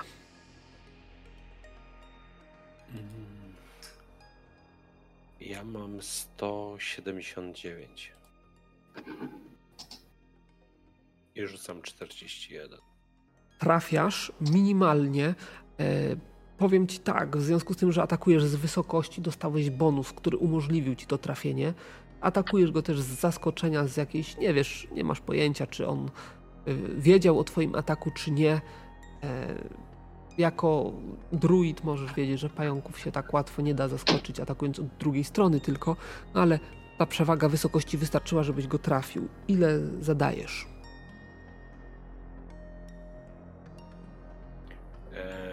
No ja robię zamaszysty atak, więc jeśli trafiam, to on musi wykonać rzut na aktualną zręczność minus 5. Aktualna zręczność. Widzisz, bestia jest dość zręczna. Także udało jej się. I to oznacza, że nie trafiasz. To tak. W przypadku udanej obrony atak traktowany jest jako nietrafiony. Okej. Nirkel, twój drugi atak. 48. Trafiasz i zadajesz jakie obrażenia? 48. Minus 2. To by było jakieś... Kłute 100... 190. 190... Kłute, tak? No i to wystarczy, żeby bestię dobić. Po poprzednim solidnym ataku krasnoluda to już jest tylko formalność. Nadziałeś go na miecz jak na rożen i bestia zwiotczała, rozlała się. Wycieram miecz. No, łatwo poszło. Tak, ale rozejrzyjmy się, czy nie ma tutaj drugiego, może w stadzie chodzi parami. No to ostrożnie dalej. Przodem tarcza. No nie ma. Nic więcej nie znajdziecie w pobliżu. Raczej zdajcie sobie sprawę, że takie bestie bazują bardziej na zaskoczeniu, zranieniu ofiary i wycofaniu się i późniejszym tutaj załatwieniu sprawy. Także bestia nie jest szczególnie wymagająca, jeżeli nie zatruje nikogo. Ja sobie rzucę na identyfikację materii. Mhm. Wyszło. No to możesz odzyskiwać komponenty. Mhm. Co ci mogę powiedzieć? Na pewno gruczoły jadowe i na pewno możesz ze śluzu coś próbować otrzymać. Tylko, że śluz... No dobra, no to możesz 2 razy rzucić na pozyskanie komponentu. No mam zaledwie 22, to się nie udało. O, a to drugie się udało. Czyli śluz, no to akurat nie było trudne do tego. Było, 22% szans. Nie było trudne, no z takich oczywistych względów, bo tego śluzu było wszędzie pełno. Jeszcze to cielsko nie zostało aż tak rozharatane, żeby nie dało się pozyskać tego śluzu. Powiedz mi, ile porcji? Było blisko. 1 porcja. To znaczy 1 porcja, z której można będzie... Być może wykonać więcej rzeczy. Hmm. Okej. Okay. No i co, będziemy tak załatwiać pozostałe chałupy w takim razie, jeśli tak tu jest niebezpiecznie. Nie możemy tu osadników osadzać, póki nie sprawdzimy wszystkich domów. Na pewno tak. No ale też możecie wysłać gobliny, nie? Już wiecie, z czym tutaj się mierzyliście i możecie je poinstruować i one tam oczyszczą to jakimiś swoimi sposobami. To są w końcu łowcy, czyli takimi tymi będą wiedzieli, jak sobie radzić. Oczywiście nie jesteście w stanie samodzielnie w jeden dzień, na przykład czy jeden wieczór oczyścić całej wioski, więc to też zajmie trochę czasu.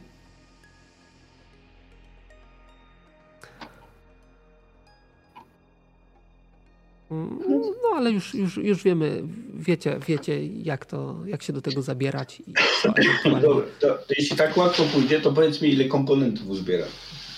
Chcesz komponenty?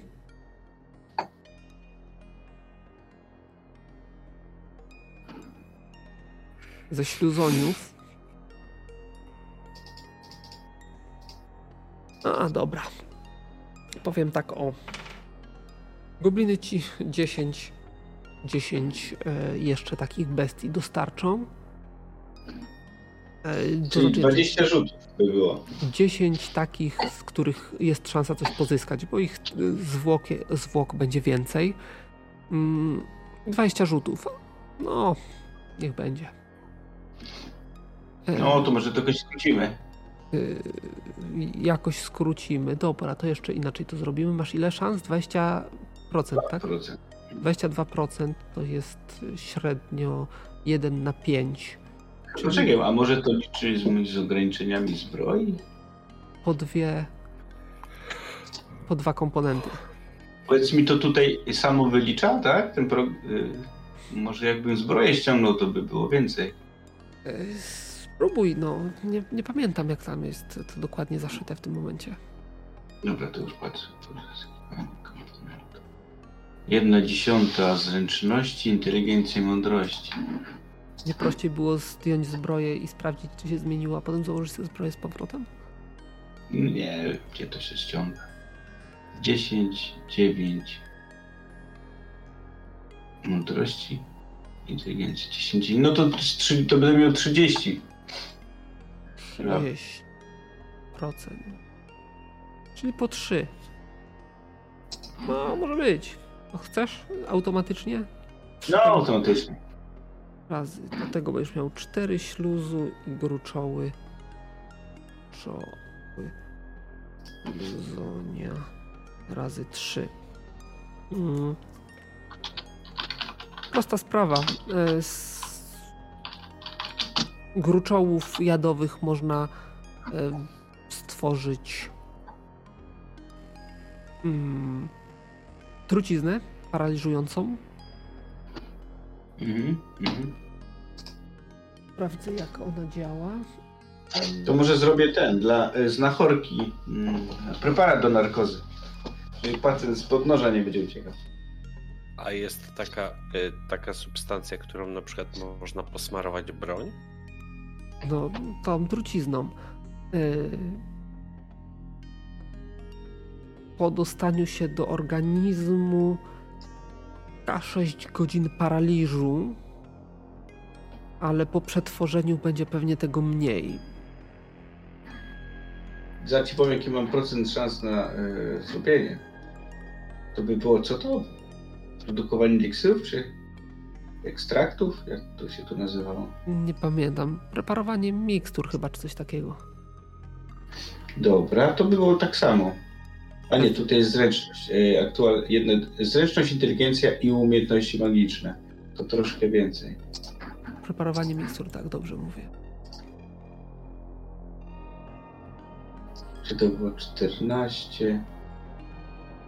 9, 23... 33. No ja to sam wychodzi. 33. To chcesz tą truciznę przyrządzić, tak? No, jeśli ze śluzu coś ewentualnie. Dobra, najpierw tą truciznę. To 3 rzuty na 33 rzuć. Czyli dobra, to wpisz sobie...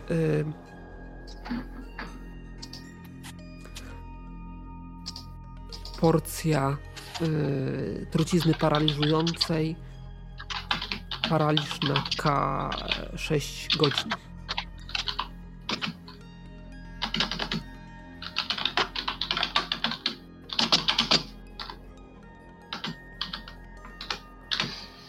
A z tego śluzu? A z tego śluzu... Mam 5 porcji. 4. Nie rób 4 plus ten jeden, który tam uzyskałem. 3 plus ten jeden. A 3 plus 1. No. Tak, tak. Tego też miałeś tylko 3, nie? Nie, tego miałem 3, ale... I tam nie, tego wiedziałem, że liczyłeś, nie wiedziałem, że liczyłeś tego pierwszego. Okej, okay, dobra. Tak. Z tego śluzu możesz stworzyć antidotum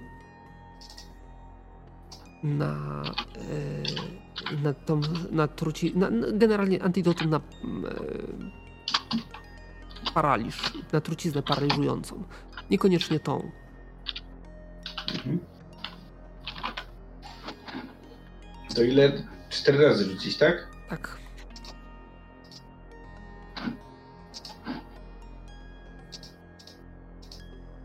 No to dwie porcje. Działa to na tej zasadzie, że wypicie tej mikstury, jak jesteś sparaliżowany, automatycznie cię przywraca, a wypicie jej przed ewentualnym paraliżem daje ci plus 20 odporności na... Niech będzie też K6 godzin. No to jest ich... No, 2 porcje. No, to nie wiem, komu dać na razie. Truciznę można oczywiście podać doustnie, ale wtedy będzie miała mniejszy czas działania. Najlepiej do krwi, czyli najlepiej na ostrze nałożyć. To ja daję karze. Kara chyba były zainteresowane takimi rzeczami. Bo ja mi tam się nie godzi takich forteli stosować w trakcie walki.